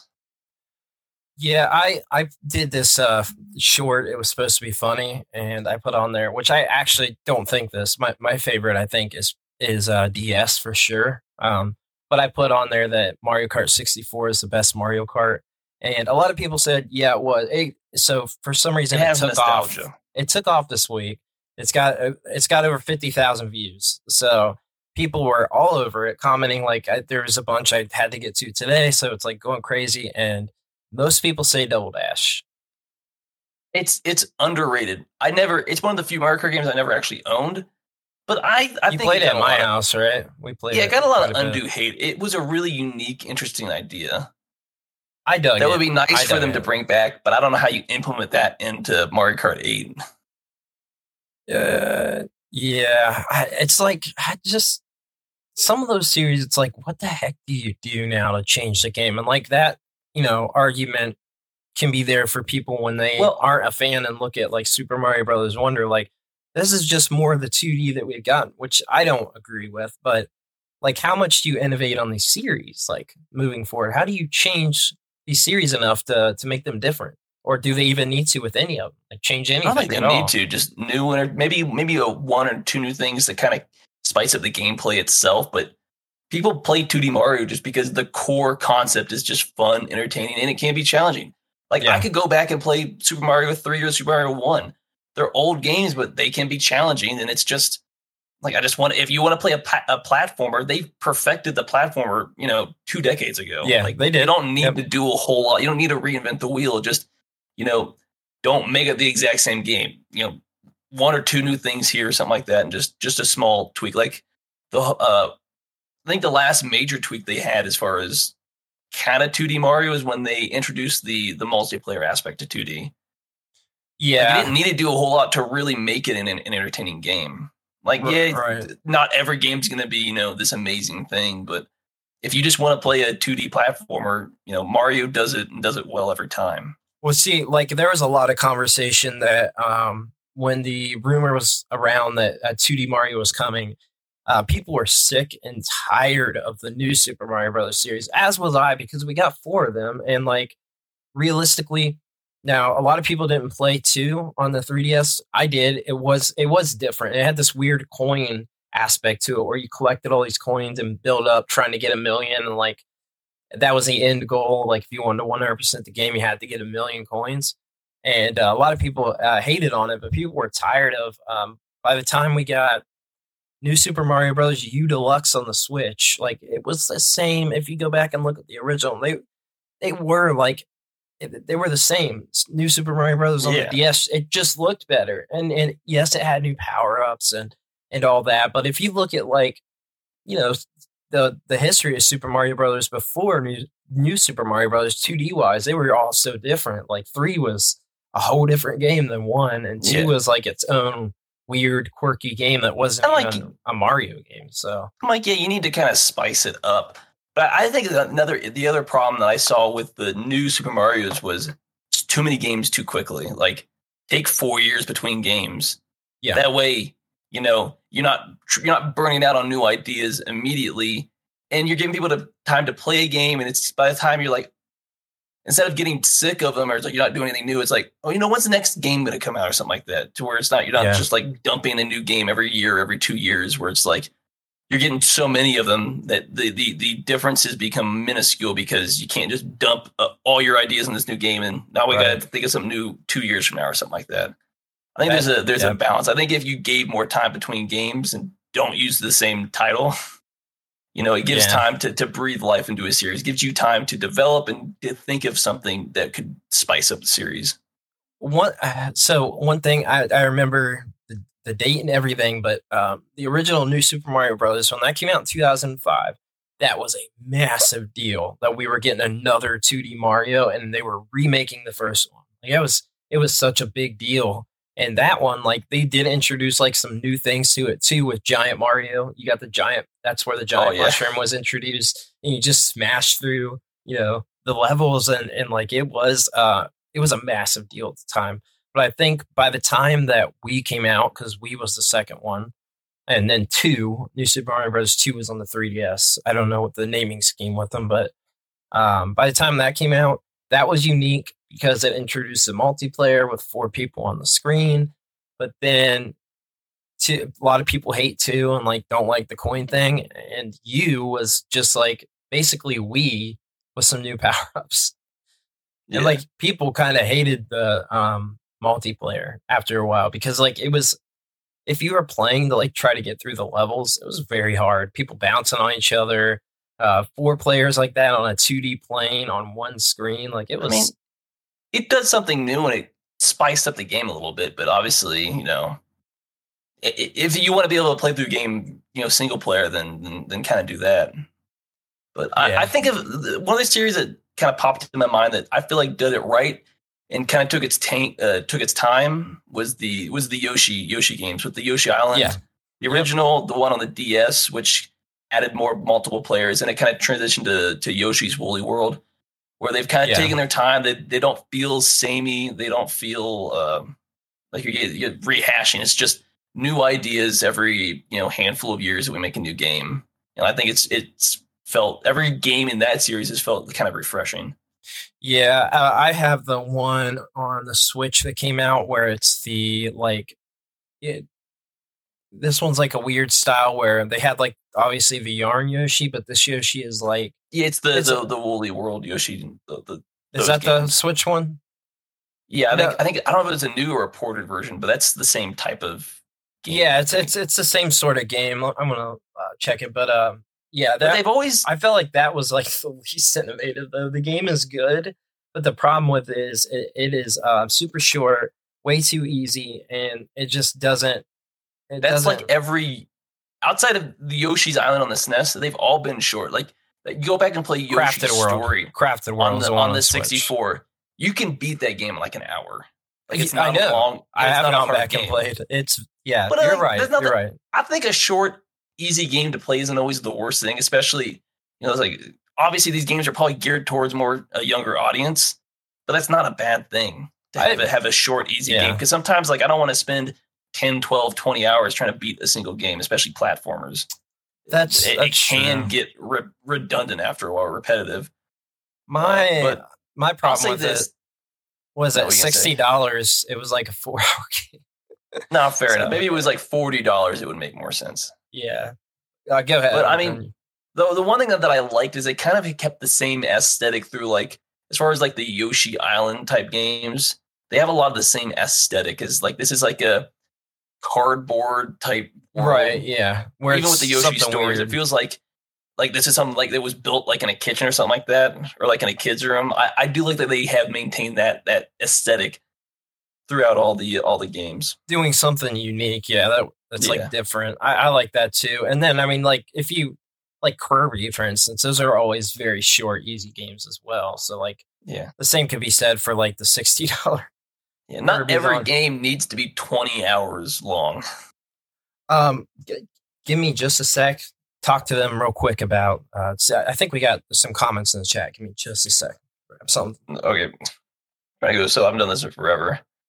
Hey, what's up? Uh, escalated uh, friend, friend, friend. Oh, yeah, yeah. I can't speak. Yeah, Yoshi Island, Yoshi's Island, the original one's definitely one of my more favorite. Probably at the very least, if not my favorite all time, it's in my top five. But some of that's the nostalgia. And I think of Mario, uh, that's that's a kind of a hard one because I have a nostalgia for the Mario All Star on the SNES that kind of remade all the original games, and I do like three is probably one of my favorite platformers. Uh, I was trying to think uh, some of the other other games. As far as my, yeah, I think the I think Mario Mario three for me would be like my favorite one. Uh, but there's a lot, a lot there's a lot of nostalgia that goes with that. Hey, welcome back. Hey, uh, so what what what were we talking about there? I was just uh, this uh, escalated fr- uh, friend was asking like the favorite Mario game and stuff like that, and I, I me personally, I think Mario Three, as far as the Mario All Star Collection, is probably like my favorite favorite Mario game. Yeah, I like there's, uh, All there's Stars. a lot of there's a lot of nostalgia baked into that, but yeah, you know, yeah, All Stars are is. really good. They brought it to the Wii and like a really cool anniversary package, which I, I, I never I never played it. It's, I remember it's- you get it's the same. it, It's the same game. It's the exa- Yeah. I mean, it's, it's literally a direct where they did nothing to it other than, I guess, I guess technically upscaling it. But because Uh, I I played the original three and then the All Star three, and I'm like, I just prefer the All Star three. It just adds a little bit more color, some background. it's and It just looks better. It's good. Yeah, I I like it. I'm a fan myself. Um, all all three of the remakes on that are are really good. So it's a good. That's a good collection of games that people don't. I feel like they don't talk about that much. So They're old. They're, they're the original, but I mean, they just really knocked. As far as platformers, it's basic, but it's good. yeah, I, I'm a fan. Um, another thing I was going to bring up here, we got it's kind of funny. So this is today as well. Florida Joker abandons GTA 6 lawsuit, but he still wants a voiceover role in the game. Yeah, Have that's s- not that we that wasn't going to go anywhere. Have you have you seen about this stuff? Yeah, I saw it when I was like, that's stupid. I'm like, they're obviously referencing you, but there's enough of a difference to where legally you've got you you- you're going to lose. how could you imagine just being referenced in a GTA game though, and you're like a nobody? I just Like- be like, that's dope. Yeah, that's that's my thought. I was like, hey man, I'm in I'm in a game that is going to be one of the biggest selling games of all time. GTA 5 is massive. GTA 6, I think, with the install base for that series, just going to blow it, blow GTA 5 out of the water over time. And I think they've got a long term plan with GTA Online that's going to, it's just going to sell gangbusters. But yeah, Yeah, that's that's stupid. That's stupid. I want a voiceover role. Like, dude, you're like in a video game for the rest of your life. like, come on now, but man. like, just just take it for what it is. Yeah, and then um, I did see that Suicide Squad is getting its season one content. Um, I don't know if anybody cares, uh, but it is continuing like the actual plot of the game as well. Like they're going to continue the story, so not just like the live service, you know, multiplayer Yeah. stuff. Uh, so that that is interesting, and I feel like again, we I, feel like I've been saying this since we started the podcast. It's going to be a game that is going to probably get better over time, probably get a lot of improvements. It's a live service, so they're like, yeah, nothing at launch. It runs like crap, looks like crap, but it's going to get better. Yeah. And it'll probably be one of those, you know, with like I feel like every live service game, like um obviously like. Des- Destiny was like that, Anthem, um what else is live service? I mean, even Fortnite, like when that started, like there was there was no content at all, and it was not even originally um, a battle royale game. So Yeah, Uh, th- th- that came about, and they it dumped the original idea. Yeah, they did. They just dumped it. They just dumped it. Oh, we're still making it. Nah, we're just gonna dump it. I Yeah. did see something. It was kind of small, but apparently, uh, Kadokawa bought the developer that made a Octopath Traveler. Oh, really? So essentially, the same parent company that owns From Software now owns Octopath Traveler, which means we're getting in. I don't know. I'll talk to it myself. We're gonna. I'm hoping we get an Octopath Traveler, Dark Souls, you know, merger. Just brutally difficult. Yeah. No, that's that's interesting. Um, No, I was kind of saying like, all right. So now I'm waiting for that Octopath Dark Souls crossover. you think it'll Uh, happen? Octopath to just be brutally difficult. Oh God, I hope not. Then you count me out because I am terrible at those games. Did you play Octopath Traveler 2? I, I have it, but I, I played the first played- one, but I played like two hours of it. It's Oh, a man, good I game. love It's the just- first There's game. a lot of other. I don't. It's it's a big time sink for me, and there's other games I that are I would I want to play first. So I feel it. Yeah, I. Like, um, I'm I'm I- glad that style of game is popular. me too, because I mean, like nobody cared. Nobody cared anymore about turn-based RPGs, Yeah. and um, like it has a really beautiful art style. Like it is a. It was a unique looking game. Now there's several games that look like it, but it was unique. Like it was. it was cool and i feel like it kind of reintroduced the first one reintroduced turn-based rpgs to because it was it, it sold well like it was a good game for what Yeah. it was and uh, it was on you know it got 10 out of 10s 9 out of 10 so good story based game. Like turn based, when done right, turn based uh, combat is not the, the worst thing. It, it's when it becomes repetitive and it, you get bogged down in like some of those old turn based games where it's like yeah that you're all you're spending is in that turn base. It, if, or if the fights take too long, then it kind of feels like it's kind of the game. The pace is slowing Yeah. down way too much. I like Pokemon did turn based right, and that like a lot of those battles are pretty quick. Or if Yeah. you're in something super intense, it's it's a long one, but But they're- that's they're that's the kinda way to do it. But there is also simplicity, like certain styles, certain attacks. But when you, at least when you're playing the computer, or even when you're playing with other people, like the, the battles don't stay way too long. That's true. Um, we and there's also other stuff to do in the game that's not just the battle itself. I think kind of help those games as well. yeah, the bonus, the, the extra stuff to do is is a big deal. I think as well. Like um, Pokemon, there's just so much you can do in those games, and like you're kind of focused all you know all around. Like I level up these Pokemon, and like I want to also evolve them, but also hey, I'm trying to get all the badges so I can get to the Elite Four. But hey, Yeah. these you know all these side things to do. Uh, but if we, you want to, yeah, no, go go ahead. um, I was just going to say, Take Two also announces a significant cost reduction, but says it's not layoffs. So they announced that they um, assured the public that they won't be laying off employees for now.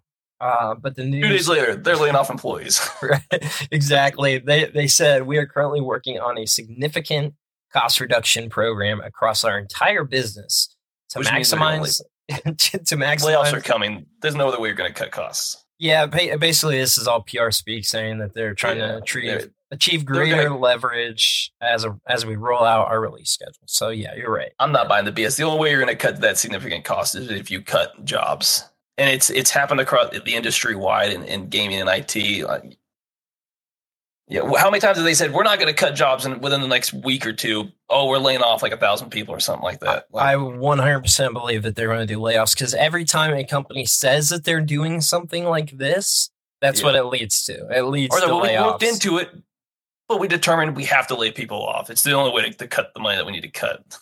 Bungie did the same thing. They, they were trying to reduce costs, said they weren't laying people off, and then look, you know, the start of the It's year, Bungie that- layoffs. At this point, like, why even say anything? You say that, everyone's like, "Oh, you're laying people off." It's just a matter of time. That's a good question. Why would you say this unless you do plan to lay people off? You know what Oh, I mean? Like this is a, That's not for the general public. That's for either the employees, but more importantly, that's for investors.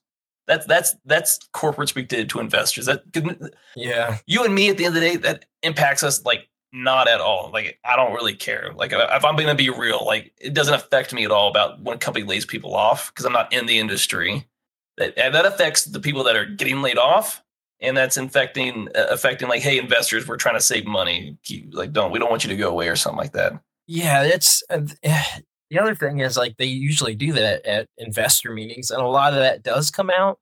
But a lot of it is also behind closed doors. So it's like, I don't know, but yeah, you're right. I mean, it's it's an investor thing.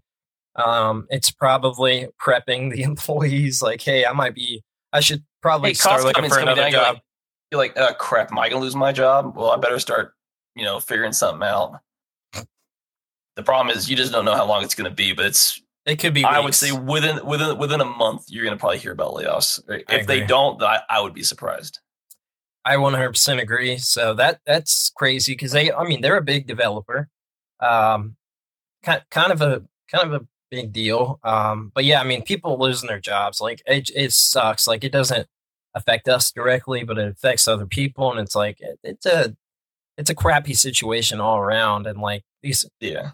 these companies, eh, they're just out for money. So I mean, that that's their business. So they're you know not making enough money and can't justify the people, like it happens in every industry. But I think that we are we are coming to what could potentially be like a semi uh, video game crash too, um, where. Well, I mean, you're just seeing it. The layoffs this year. It's only the ninth, man. We've we've reported on layoffs every single podcast. But to be fair, I mean that's that's hitting the whole IT industry as a whole. But to be fair, like you had to know this was coming with how many crap games they kept pumping out that were like, this is not a good game, or it's like this is not what live we wanted. service.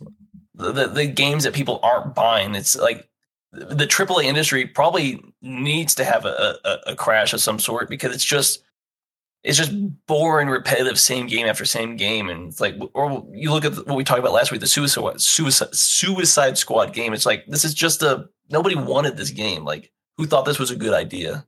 Yeah, yeah. No, it, that it's it's so true. Um, banking all your money on these games that they have no idea is going to do well, or even worse, that they think for sure, oh, this is going to be a massive seller. Like this, this is part of the Arkham series. So this is going to this is going to sell gangbusters like the other ones. And like realistically, no, it's not. If your game is crap, and if your game gets you know delayed three, four, five times, then It's people know sign. it's not a good sign. People know. People know at this point. It's been going on for so long. People Or it's are like- aware. Maybe you can you put out a good game, then you put a bad one. Like, okay, you, that game still sold well because people bought into it, but after a while, people become hesitant to buy a game. It's like, well, they put out some bad or mediocre games. I'm, I'm gonna wait and see what the game actually looks like when people review it. And then when you hear it's not a good game, it's like, oh, I'm not. I'm just not gonna buy. I'm not even buy. I'm not gonna look at it. I'm just gonna ignore it. Pretty much. I mean, from the the first presentation when that game got announced and shown, like already right then, people were not on board. It got it got um, so many dislikes on uh, the original trailer for it. it. It got downvoted on on Reddit. Like it was, people were not not buying it. They were not into And I think it. it shows that the AAA industry could be good because Baldur's Gate 3 is an amazingly well done game. Yeah. But did you you remember what happened around Baldur's Gate 3 right before and especially after it came out? All of a sudden, uh, uh, all across to me, oh, don't expect this to set a new standard. I'm like, you're just running cover for these industries that don't want to put in the heart and effort into a good game. Yeah. Because when you do, you it sells extremely well. It reviews Yep. extremely well, but you don't want to. You want to put out a bare bones game and then just suck the money out of out of all your customers. That's what they really want to do. Yep. Slimy industry, and that, but that's not going to last forever. Yeah, people you'll find people that enjoy the game, but as a whole, that's just gonna the industry can't continue to pump out million dollar garbages that that lose money. or Yeah. are barely breaking even. these companies I like at the end of the day they don't we don't need games that have that are multi-million dollar games like we we don't we don't need those there's so much um bloat in these games that come out even good Yeah. games there's still a lot of blue. like there's you know people like hey we don't care that this this actor's actor's li- uh, likeness is in the game and you paid you know $800,000 or a million dollars to do that like we I don't, don't care I don't care about motion capture. It- That's Yeah. not going to affect a game that I buy. You're just wasting money. Exactly. Like there's this expense that could be dropped down and it could save these people's jobs or they're investing millions upon millions of dollars into these games. And like the live service thing, like we talk about all the time, but the model is not sustainable for long term. It's just not. Like there's a couple of games that do it right and do it very well. And obviously like Fortnite, that does it very well and it does it right. And you know, whether like people like it or not, it does do a live service game right. Um, like I give it credit. You know, like I said, I I, I want to check it out so again many- since it's been so long. But I'm gonna say this: there's only so many customers that have so much money and so much time. Not every game can't be a live service game. yeah, exactly. It's like that's why it's, it's, you look at the MMOs. Like you can't pump out 50 MMOs and expect them all to succeed. No, you're gonna have like maybe five do well, and the rest are gonna crash and burn because kind of like a live service game. I'm investing a lot of time and effort into this game. Like I'm not Yeah. gonna do that with every single game. And I was like, well, I've already invested in this game. I'm not. I'm not wasting my time on you. the other thing I is mean, like, like, these live It's an service games, saturated market. the ones that launch for 60 70 dollars like a live service game it's a game where a it's like if you buy it physically kind of dumb like you're not getting anything on the disc and like it's it feels weird because most of these games all launch with like minimal content and you got to buy all your other stuff to you know it, you're buying all the microtransactions from the start because it's a live service it's the model people are seeing through it now like people are seeing that oh like i don't want to to invest $300 in this game to to look kind of cool and and I you know have some afford weapons. to invest. I can't afford to invest that that mon- that that money based off you know paycheck and uh, the cost of just you know rent and food is expensive. Like I don't have as much money to throw at these games for you to continue just to take advantage of me. that's the other big thing. That's a I think point. that plays into it. you're right. I think it does too. The cost of everything i think i think that does play into it. That's that's another good point. So people just don't have the money and it, the thing is with these games the cost that they spend on the live service usually they're not making their money back until they make the other sales right like the base Yeah. game usually is not paying for these games that's why these closures and things are happening they don't make the money back unless they sell all this microtransaction stuff that they want to sell that people just can't afford now they just want to buy a game be able to play the game and that's it they don't want to buy all this extra stuff and um, There's already so so many games that exist. there's, there's Like too if, many if, if too you're many. on if you're on PC on Steam, it's like I don't need to buy new games. Like oh, I'll just I'll find a single player game, but it's not going to be a game that you made. Yeah It's going to be a cheaper game that I bought on sale. That's may, might be five, ten years old, but it's you know far more enjoyable, and the developer actually cared, you know, to put you know a heart and a soul into the game, not just to Yep. you know steal my wallet and steal my money. and that that's one of the other things too i think is that like a lot of people nowadays because they can't afford it are not buying these games until there's a sale and so when somebody buys a game at $20 that they were already losing money on you know buying it at 70 they weren't going to make their money back from you. Yeah, that's the other thing right? Like they're not even making their base game price.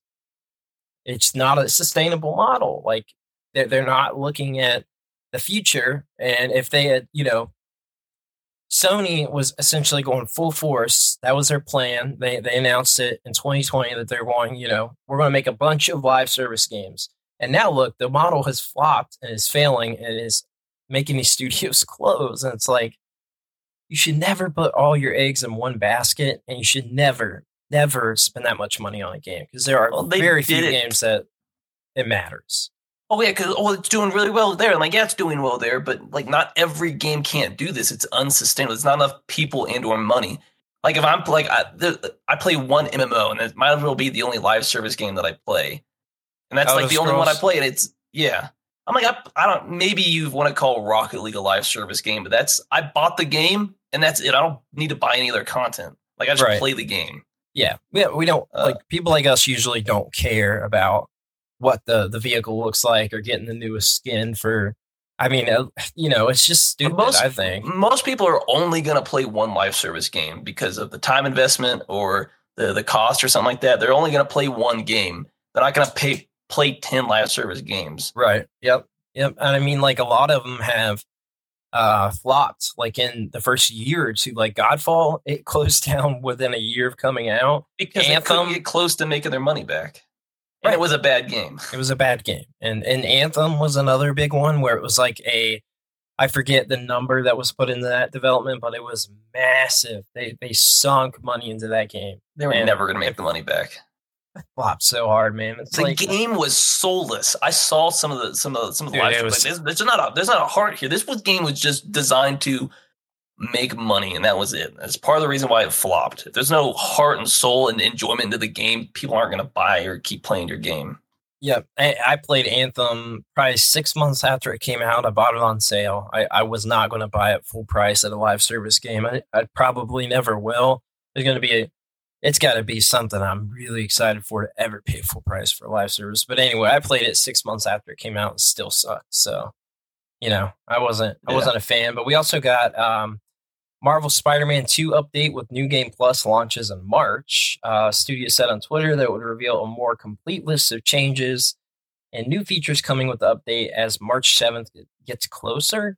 Uh, the uh, the update was initially set to come out in 2023 back in December, um, but they announced they delayed it to early 2024. So they set a date, March 7th. It adds New Game Plus, and they'll tell us what else it adds later. So Did we talk about?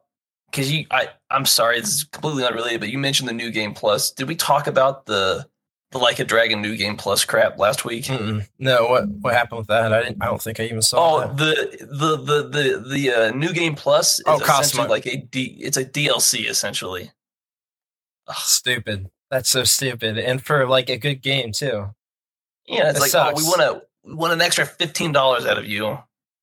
Most people don't play new game plus to begin with. Like, let's be They, real. I, I, I never have. I've, I've never played a new It's game. just Plus. replaying the game again, maybe a little bit harder with all your gear back. Like that's all really a new game plus is. And most games that I play, I don't really care to. Like I, I just play the time. game. There's too many games, man, for me to play the game again right after with like minimal changes. Like, Yeah. eh, no thanks. But they are adding that mode. Um, this is a free update, I believe, and uh, it New looks like should be free. it should be, yeah. And it looks like they are adding other content that's unannounced. So that's it's a um, it's a good game.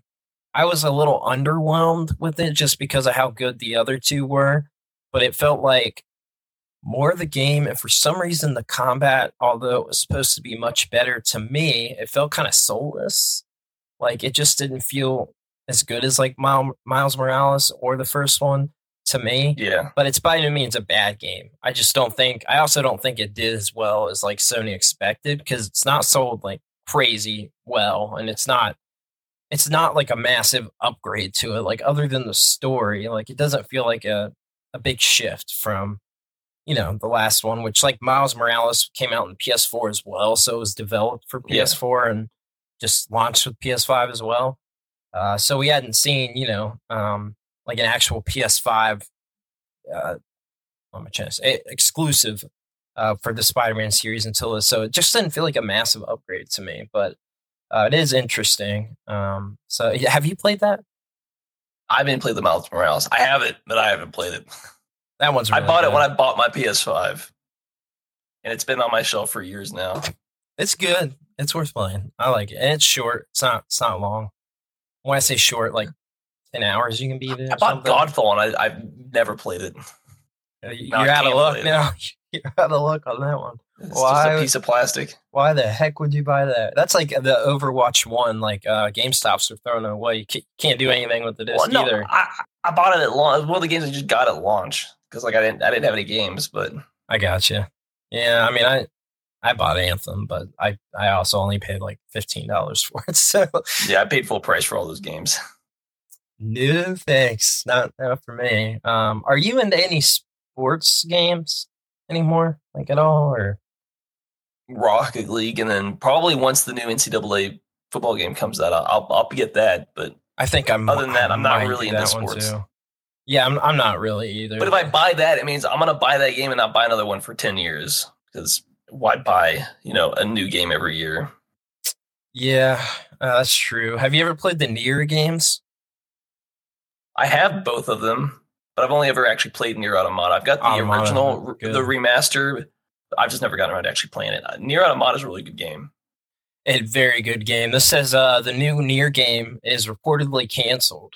Um, they couldn't find a good monetization strategy for the game, apparently. So, and Then uh, you just sell the game. Like, what are you talking about? Monetization strategy? I have no idea. It says uh, uh, making a new NieR game of Square Enix stopped development in December. It was reportedly a mobile game. Oh, I didn't, I didn't know that part. That was in the works for nearly two years. It was going to play right ex- directly into the story. It was going to be a full game.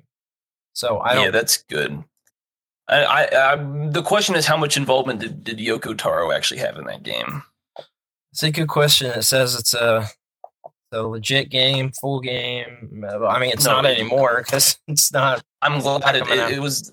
I'm glad it failed just outright. I don't like mobile games, and it was it was nothing it guaranteed nothing but a cash grab. Did you know this? Um, one of Tencent's other projects is reportedly a mobile version of Elden Ring that's trying to emulate Genshin Impact's free to play model. It's Tencent, so of course, I don't know how that, how that how that works with Elden Ring. yeah, that's what I was wondering. Um, I'd like to hear more about that because I wasn't aware of that. Um, but it, it completely owns. Uh, I didn't know Tencent owns Riot Games and has a forty percent stake in Epic Games. I'm not surprised Oh, on the Epic Games that for a thing. while. But I didn't know the Riot games. Yeah, that's that's Yeah. interesting. I, I I mean, look, I you cannot blame because mobile gaming is bigger than console gaming. Uh, it sells more. Um, that's Only just because, because every- everybody yeah. has a cell phone and it's riddled with microtransactions that that people don't understand what they're actually doing. I I'm not, criticize if you want. Mobile gaming isn't gaming, and that's a bridge I will die on. It's not gaming. That's a hot take, but I I think that most people that, that watch podcasts probably agree. But um, Well, because every single mobile game you've ever had is trying to sell you something constantly. That's not a game. I mean, even Nintendo did it. Super Mario Run, you could play through the first three levels and you had to buy the rest. The, the thing that they did right with that game is that it was one purchase at, I think it was either nine ninety nine or nineteen ninety nine, but it was like a full game and you bought the game.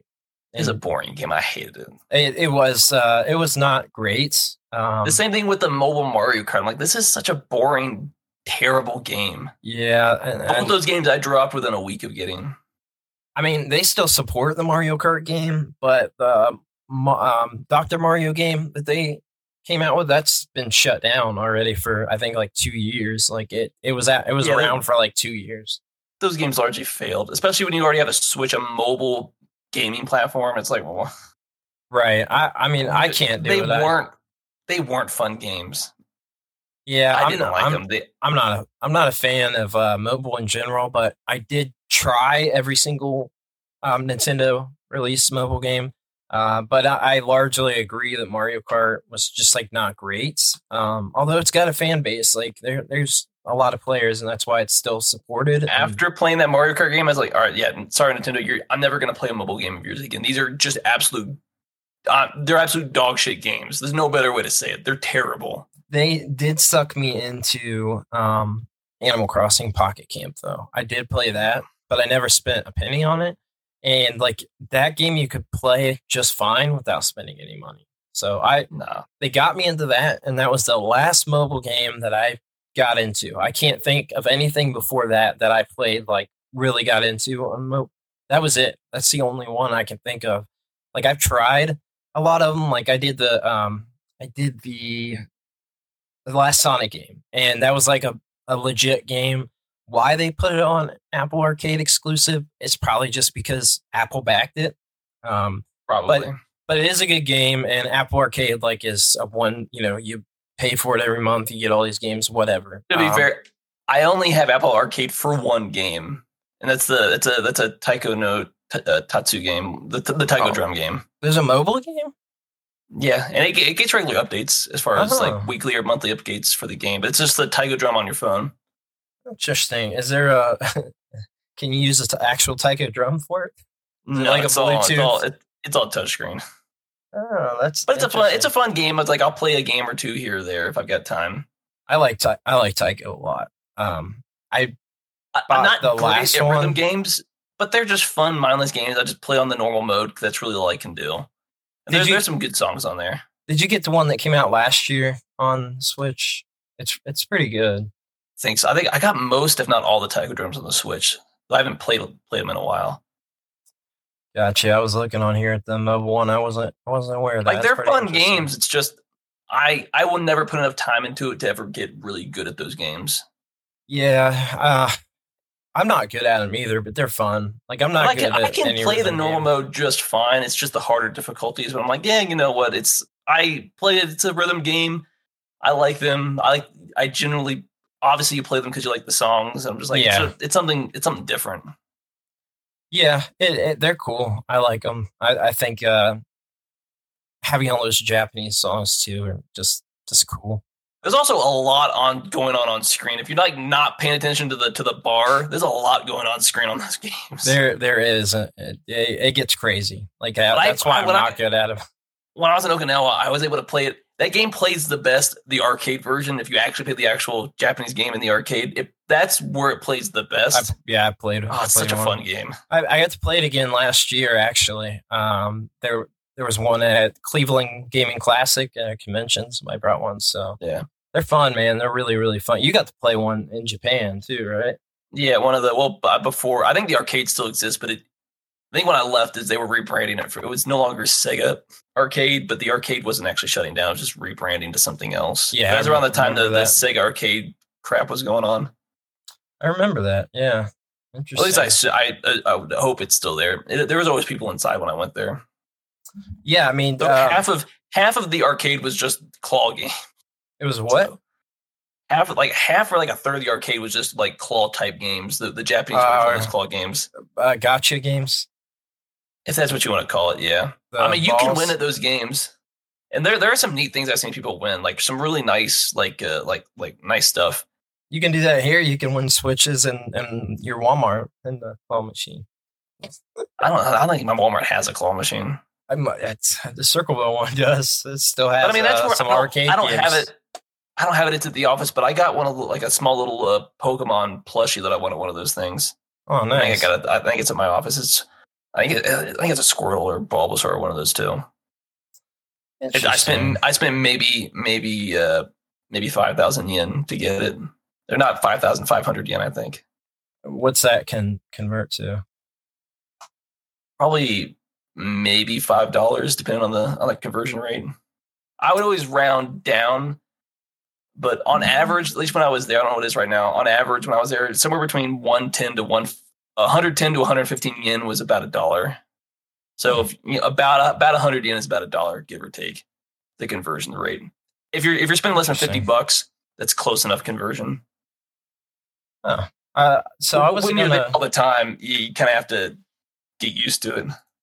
right. Yeah, I I was gonna mention too. Um, I forgot this one earlier. Uh, Hideo Kojima's um, documentary called "Connecting Worlds" debuts on Disney Plus on February 23rd. So that's at the end of the month. Um, it is a worldwide premiere, and so it'll talk about um, essentially everything that he's done. Um, and I think it will it'll touch on the new game as well. But I, I'm going to watch that. I'll, I'll watch that to talk about on the podcast because he's um he's an interesting he's an interesting character, and he's he's put out a lot of games that I've absolutely loved, but also has changed whatever the heck is. I don't know what's going on in the past few years with some of the things that he's came out with, but there is a uh, definitely a market for like Death Stranding. I know people that like it. It just it wasn't for me, but just because of his history and like his impact on the gaming industry, like I would I'll watch it, check it out. It, it'll be on Disney Plus, so like yeah, most people have access to that. But um, yeah, yeah. So that's that's cool. Twenty third of this month, so be on the lookout for that. Um, is that something you'll check out? You think? probably not. It's if it's on Disney Plus. I mean, I just canned my Netflix and Hulu subscriptions. I only have it. I only have it because it comes with my um, uh, my. It's like a, it was free when I got my phone or whatever for several years. Oh so yeah, I got it. I, I don't pay for it. So I don't even. I don't. If anything, I'm on YouTube more than anything else. So the, the YouTube Premium is worth it, especially since I use it on my phone. I don't have ads and I can play it in the background. But if anything else, like I rather buy either physical media or I'm just gonna sail the high seas if I really want something and I don't want to. It's stuck. Though ha- there's a lot of movies I want to watch that aren't ever on streaming services, so it's a nightmare to watch stuff anyways.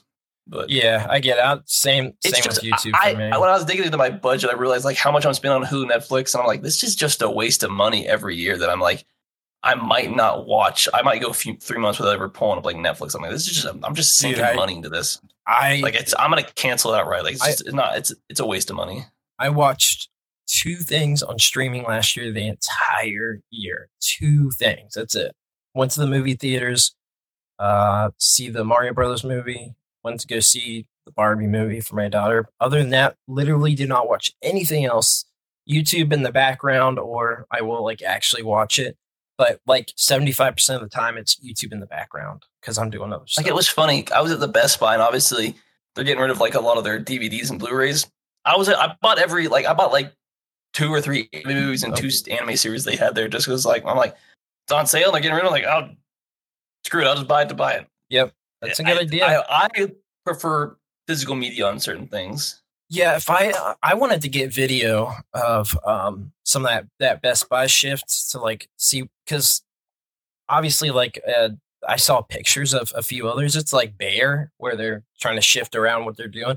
I just wanted to document that. I wanted to get some video, but I also don't feel like driving you know thirty minutes to get to a Best Buy just for that. There used to, I used to always have like an uh, there used to be like a, an interesting thing to go to Best Buy. I'm like, there's nothing here. There's, half of this is just you know washer dryer crap anymore. Like there's no like why go to a Best Buy anymore? They don't sell anything interesting. if I buy from there anyway, it's online and it's literally only because there's a deal that gets tweeted out. That's it. I Like- think their physical stores become so like there's no point to even just yeah, the stores look suck around. now. There's nothing here. Like you might as well just shut down your physical store. There's nothing in here.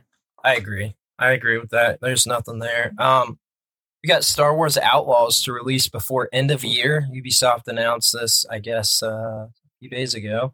Um, but also Assassin's Creed Codename Red will launch by March 2025. So by then, we're looking at basically a year or less, um, according to them. But this is like an actual statement. This isn't a, a rumor. Um, but Star Wars Outlaws is I, it's got pretty mixed views. I, I don't think it looks good personally.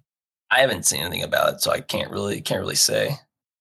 You should look it up because it's uh yeah. I used to be such a big Star Wars fan, and like I still am, but they've really dragged that property through the mud. Where I'm like almost like I w- won't wear my T-shirts with Star Wars sometimes. I'm like I don't like the brand is so tarnished. Like I I loved Star Wars, and uh, it sucks because like the only things that I'll go back to watch are the original trilogy, and like I, uh, out of you know the um the prequel trilogy, the only one I legitimately even semi liked was the third movie, and uh yeah, Star Wars has gotten tarnished for me. But there, there's been so many Star Wars games too that like I even bought I bought the um PSVR two Star Wars game, and uh Is it worth it? it, it- not really no. Like uh, it's not very good man like it's okay like it's unique it's not unique but it's like it's it's cool like sort of experience but it's one of those things like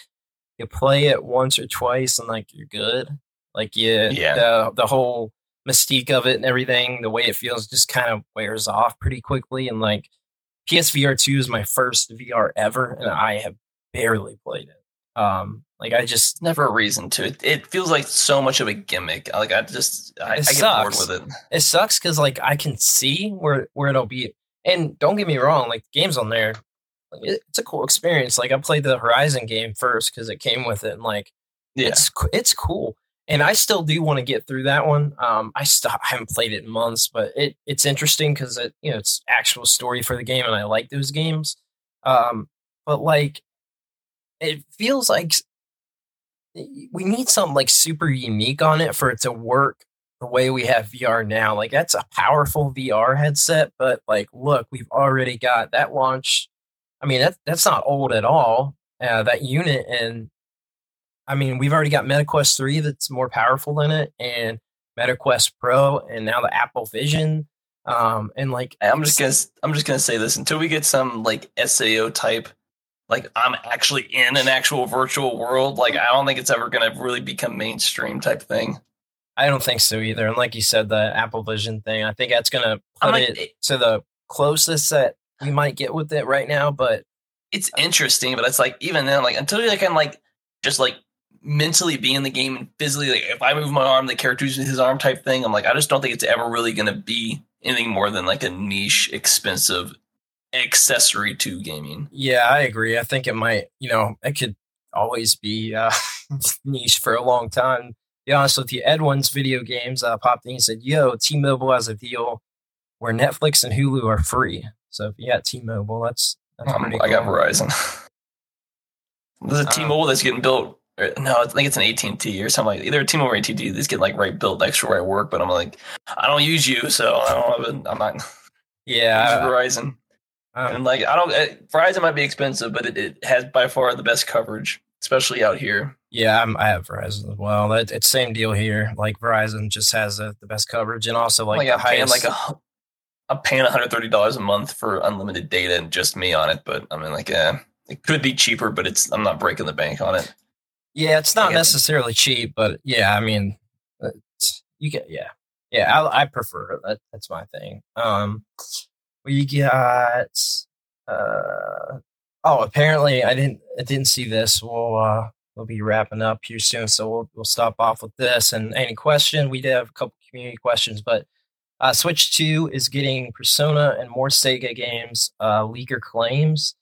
Um, it looks like they said uh, leaks about Persona 3 Reload and claims that Sega plans to release the original game's playable epilogue, The Answer, as DLC.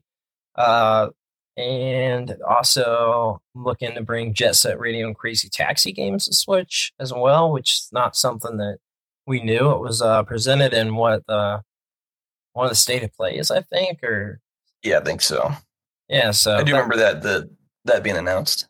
yeah so that's that's interesting and uh, we'll get to the community questions we just had a few here i actually did not um, i forgot to go through and grab everything uh, but the first one that we've got here is about the xbox and pulling that up now and we have Manny's Arcade ask, is now the right time for Sega to introduce a new console to the world, or are we better off without it? Considering their track record, I'd say we're better off without. But unless like until you get the uh, the hard Xbox is not going to exist anymore, I don't think it's worth potentially hopping in. But I don't know. That's a big. Co- I don't know if they've got the money to to jump back in. I, yeah, I think it's too much of a risk. I think there's the, the competition, especially when you bring in the handheld stuff that's like doing really well. I don't know that they could compete with like Nintendo or which I think would be their prime competition personally. But to be fair, I, I don't think anybody's ever going to catch Nintendo in the handheld, even if it's a more powerful console. they're not. They won't. It doesn't matter if it's you know, three Nintendo times. has the games, and for everybody else that buys it, it's like, oh yeah, I can take it on the go. But like primarily, I'm not gonna. It's not gonna be your primary gaming system. So it's like, yeah, it's neat, but like for somebody like me, it's like it's not worth the money or the effort to to get that. Yeah, I agree. And then we also got um, Getter81 asks, What has made you continue to enjoy games at our late ages? And do you think it's something that you'll continue to continue to do in the next 20, 30 years? what That's do you a- got on that? I'm still Um, young. I don't. know what- I don't know what y'all talking about. Well, I mean, um, I, I'm 30. You're 30 too. I don't look 30. Everybody I've ever talked to double take when I tell them I'm 30. People said that for me until like 27. I don't know. The guy I work with like 26, and they're like, "Oh yeah, the older guy," and they're, like referring to him. Like I'm always the younger guy. Yeah. I, I'm gonna ride this ship as long as I can. Yeah, I so to answer the question, uh, Yeah, what keeps me around? Um, no, you're good. Um, what keeps me around is I just enjoy it. Like it, it's my hobby. It's uh, something that's just always kind of been there for me, and it just you know, um, it's it's just something I like to to do in my free time. I'm passionate about it. I've I've been involved with writing or something for it for uh, over ten years at this point um, I just have been super into it forever. It's just got an attachment on me. As far as playing it in the next 20, 30 years, yeah, I mean, I, I, I'm, I'll definitely see myself still playing at 50. To what degree, I have no idea. Will my eyesight still be working? I don't know. Will I be able to hear? No idea, but um, we'll see. I mean, I, I still plan on it, so I plan I plan on sticking around with with, with everything uh, gaming related for a while. So uh, my Yeah, interest has not dwindled, but No, yeah, I'd say for me, it's probably fairly similar, but it's a little different because, like, you know, between doing doing online school and work right now, it's like it just eats up a lot of free Yeah. time because I don't have a whole lot going on and there's not a lot to do in the middle of Wyoming. Uh, but I mean, probably in the future, it'll it'll always it'll always be there. But I I, I imagine you know eventually it's going to drop off at one point. You know, once I you know decide to finally settle down and do something do something different with my life. Yeah. Uh, but it's just a matter of time, and I, I don't know. Maybe in ten years, I'm not playing at all because I just don't have time. It's it's really hard to tell. I mean, I don't. Yeah, I don't have the time now. So like, I, I don't get to sit down and play anything. I had to force the time in to play the two things that I talked about that were new. Yeah. Uh, to even talk about those, and I mean, like they were both like quickly accessible with Game Pass, and the other was just a demo. So um, I had to force that in. Time's not there, um, but I mean, interest is still there, and yeah, like who knows what Yeah. you know time brings. Like I, I can't, um, So I can't see the also- future. It's also why I'm picky on my games. Like I got limited time, so Yeah, yeah. I mean, it. Yeah, we'll we'll see. Um, then we also got uh, Luker fifty one asks. Wait, hold on. pull it. Is there something that you would like to see come from Nintendo that has not been around in the mainstream for a while, such as a new series we haven't seen since classic consoles, or something that was supposed to come out at some point and has not? I mean, Metroid Prime 4, but I don't know if that answers the first part of the question. I Um, mean, that's really the only one. There's not a whole other Nintendo games that I or series that I play that haven't getting been getting attention that I can think of. I'm like maybe Star Fox, but they always seem to butcher that. yeah, So F Zero is one for me. Um, uh, Earthbound, I we haven't seen anything, but I've never played an Earthbound game, so I, I don't really have a, an input in that. I feel like you would enjoy Earthbound if you played it. I feel like, honestly, legitimately think that you would really like it. Um, but yeah, I mean, those are on eh, those are on Nintendo Switch Online, so maybe you can check them out. the The first one is on there too, Beginnings, uh, which isn't like the one that people rave about. It's like a eight bit version of the sixteen bit game. Um, but yeah, I mean, like F Zero is, is one for me. Obviously, Metroid Prime Four that we do know about. Um, I, I wouldn't mind seeing like um, uh, what are the games called? Those flying games. There was one on the 3DS. There was one on Super Nintendo. Oh, Pilotwings. I'd like to see Oh, those yeah. again. Those were fun. Those were fun Probably- and different. Probably not going to. Well, probably not because I, I don't know that the uh, 3DS one did well or not, but uh, I wouldn't mind seeing that. There's there are like quite a few Nintendo franchises that like have not came around or just got one game. Like there was there were so many Nintendo games on the Famicom that we never even got brought here. Like, yeah, yeah I don't I don't know, but I think those are the big ones for me. F Zero would, would be a big one, and um, for sure Earthbound. Um, so when then we got another community questions, check comments. We got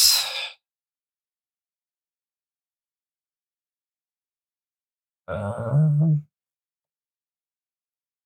Nathaniel, that's all I have for it. Nathaniel asks, "Do you think that we're going to get any more uh, mo- movie translations of video games in the next five years?"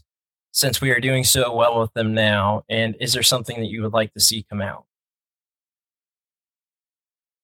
I mean, I think it's a guarantee we're going to get more. Whether they're good or bad, they're going to keep coming. What What do you think that we we get that Probably something else from Nintendo. It's just a matter of time at this point. Um, that yeah, I mean, I could see that, but I wonder what would do well. Um, that's not Mario or Zelda. I mean, we got like the Pokemon, like we got. I think anything that's Detective Pikachu. done- any any Nintendo IP that becomes a movie, if done properly, would do well. Like a, a Metroid movie would, would would go a long way. Like if done right, it it would be a really good you know space cowboy type type movie.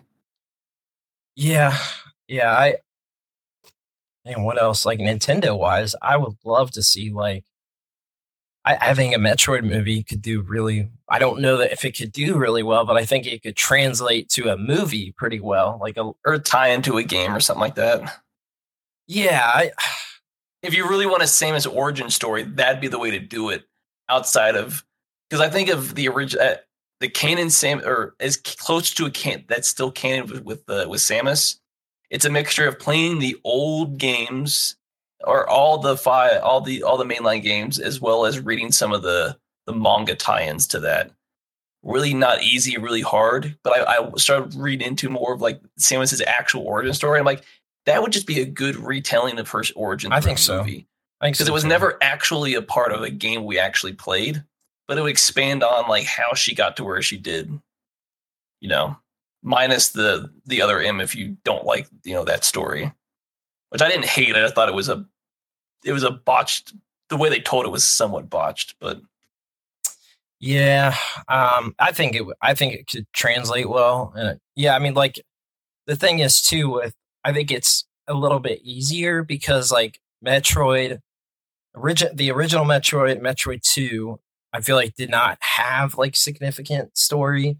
I feel like Metroid Almost- legitimately had more than the NES. Metroid, the first two games, the, the story is essentially non-existent. Like, yeah, it's it's pretty much not Zero- there. Zero Mission gave it somewhat of a story, but it's just a it's just a game, or it's a the Just a game. what, what would become a like a Metroidvania type game, like Yeah, explore the area, kill the bosses type thing. I agree. There there was basically no story there. It, it was you know I mean, a story did exist, but it was either in the uh, manual. the manual or it was like a manga type tie-in to the actual story. So it's like it's not in the game, but there's an ex- there's a, sh- a story there. You just there have was a lot of that find too. it. Yeah, there was Yeah. a lot of that where you just didn't, you had no idea what was going on. You had to read the manual to check out the story. Yeah, So, I mean, same with like the original Zelda, like nothing there, uh, no story. Got to read the manual to Collect find the out enemy save the names. princess type thing. Exactly. Uh, and then we did have a few comments before we wrap up. We got um, Edwin's. Uh, he said, uh, "You guys, y'all don't look 30. Uh, uh, Toy Food and Hector said, "Mark, hi. I subscribed to you guys the last episode. Yo, what's up? and we appreciate that." Um, External hard drive gamer says, "Guys, I got a question." Uh, and then asked after somebody, "What is your favorite platform from the 32-bit years?" Uh, I mean, I'm most most nostalgic, I guess, for 64. My, or, sorry, 32-bit. Yeah, 64. Right? What am I missing here? Mm, I'm assuming it's like NES and the SNES area if you're doing 32 bit. Yeah. What is? Wait. What is? Uh, I don't know the- how Any of the original, like the first three Mario games, would be platformers. Th- those are eight bit. On the on the SNES, the SNES not an 8 bit. That's 16 bit. The 64 is 64 bit. Yeah, that's why I was getting thing with the confused. That's why I was getting confused. Uh, Oh. 32 bit. I don't know. I'm tired. I can't think. So I'm not, I'm not sure to answer that one. Um, 32 Probably one of the bit. Mario. I'm just I'm just gonna say Mario. really broad, just because as far as plat- old platformers go, that's really all I Virtual. Boy. Virtual So- Boy is 30. There, we go. Virtual Boy. I never played 30. Virtual Boy, so It's 32 bit. So uh, we'll roll with that one. Um, we also, it looks like last questions. Would you guys collect retro? I think they mean, do you guys collect retro games right now? you, more you than me. Yeah, I mean, I do. Um, I haven't been picking them up as much because I'm, I'm trying to, to save up on upgrading equipment. But uh, I mean, I still do uh, mostly play, use my EverDrives now for um, all the retro systems. I pretty much got them for almost everything that I, I have uh, that's not disc based. So, um, but yeah, I mean, I, I do. If I find a deal or something, yard sales or whatever, I definitely will. But um, yeah, any closing thoughts, Mark, on uh, episode 71? Uh, not not really. Just don't forget to tip your waitress. Um, we do have our. I think it's unprofound. we do have our Patreon in the um, description. Uh, that does help out a lot, and there's a lot of benefits there. Um, I just essentially relaunched that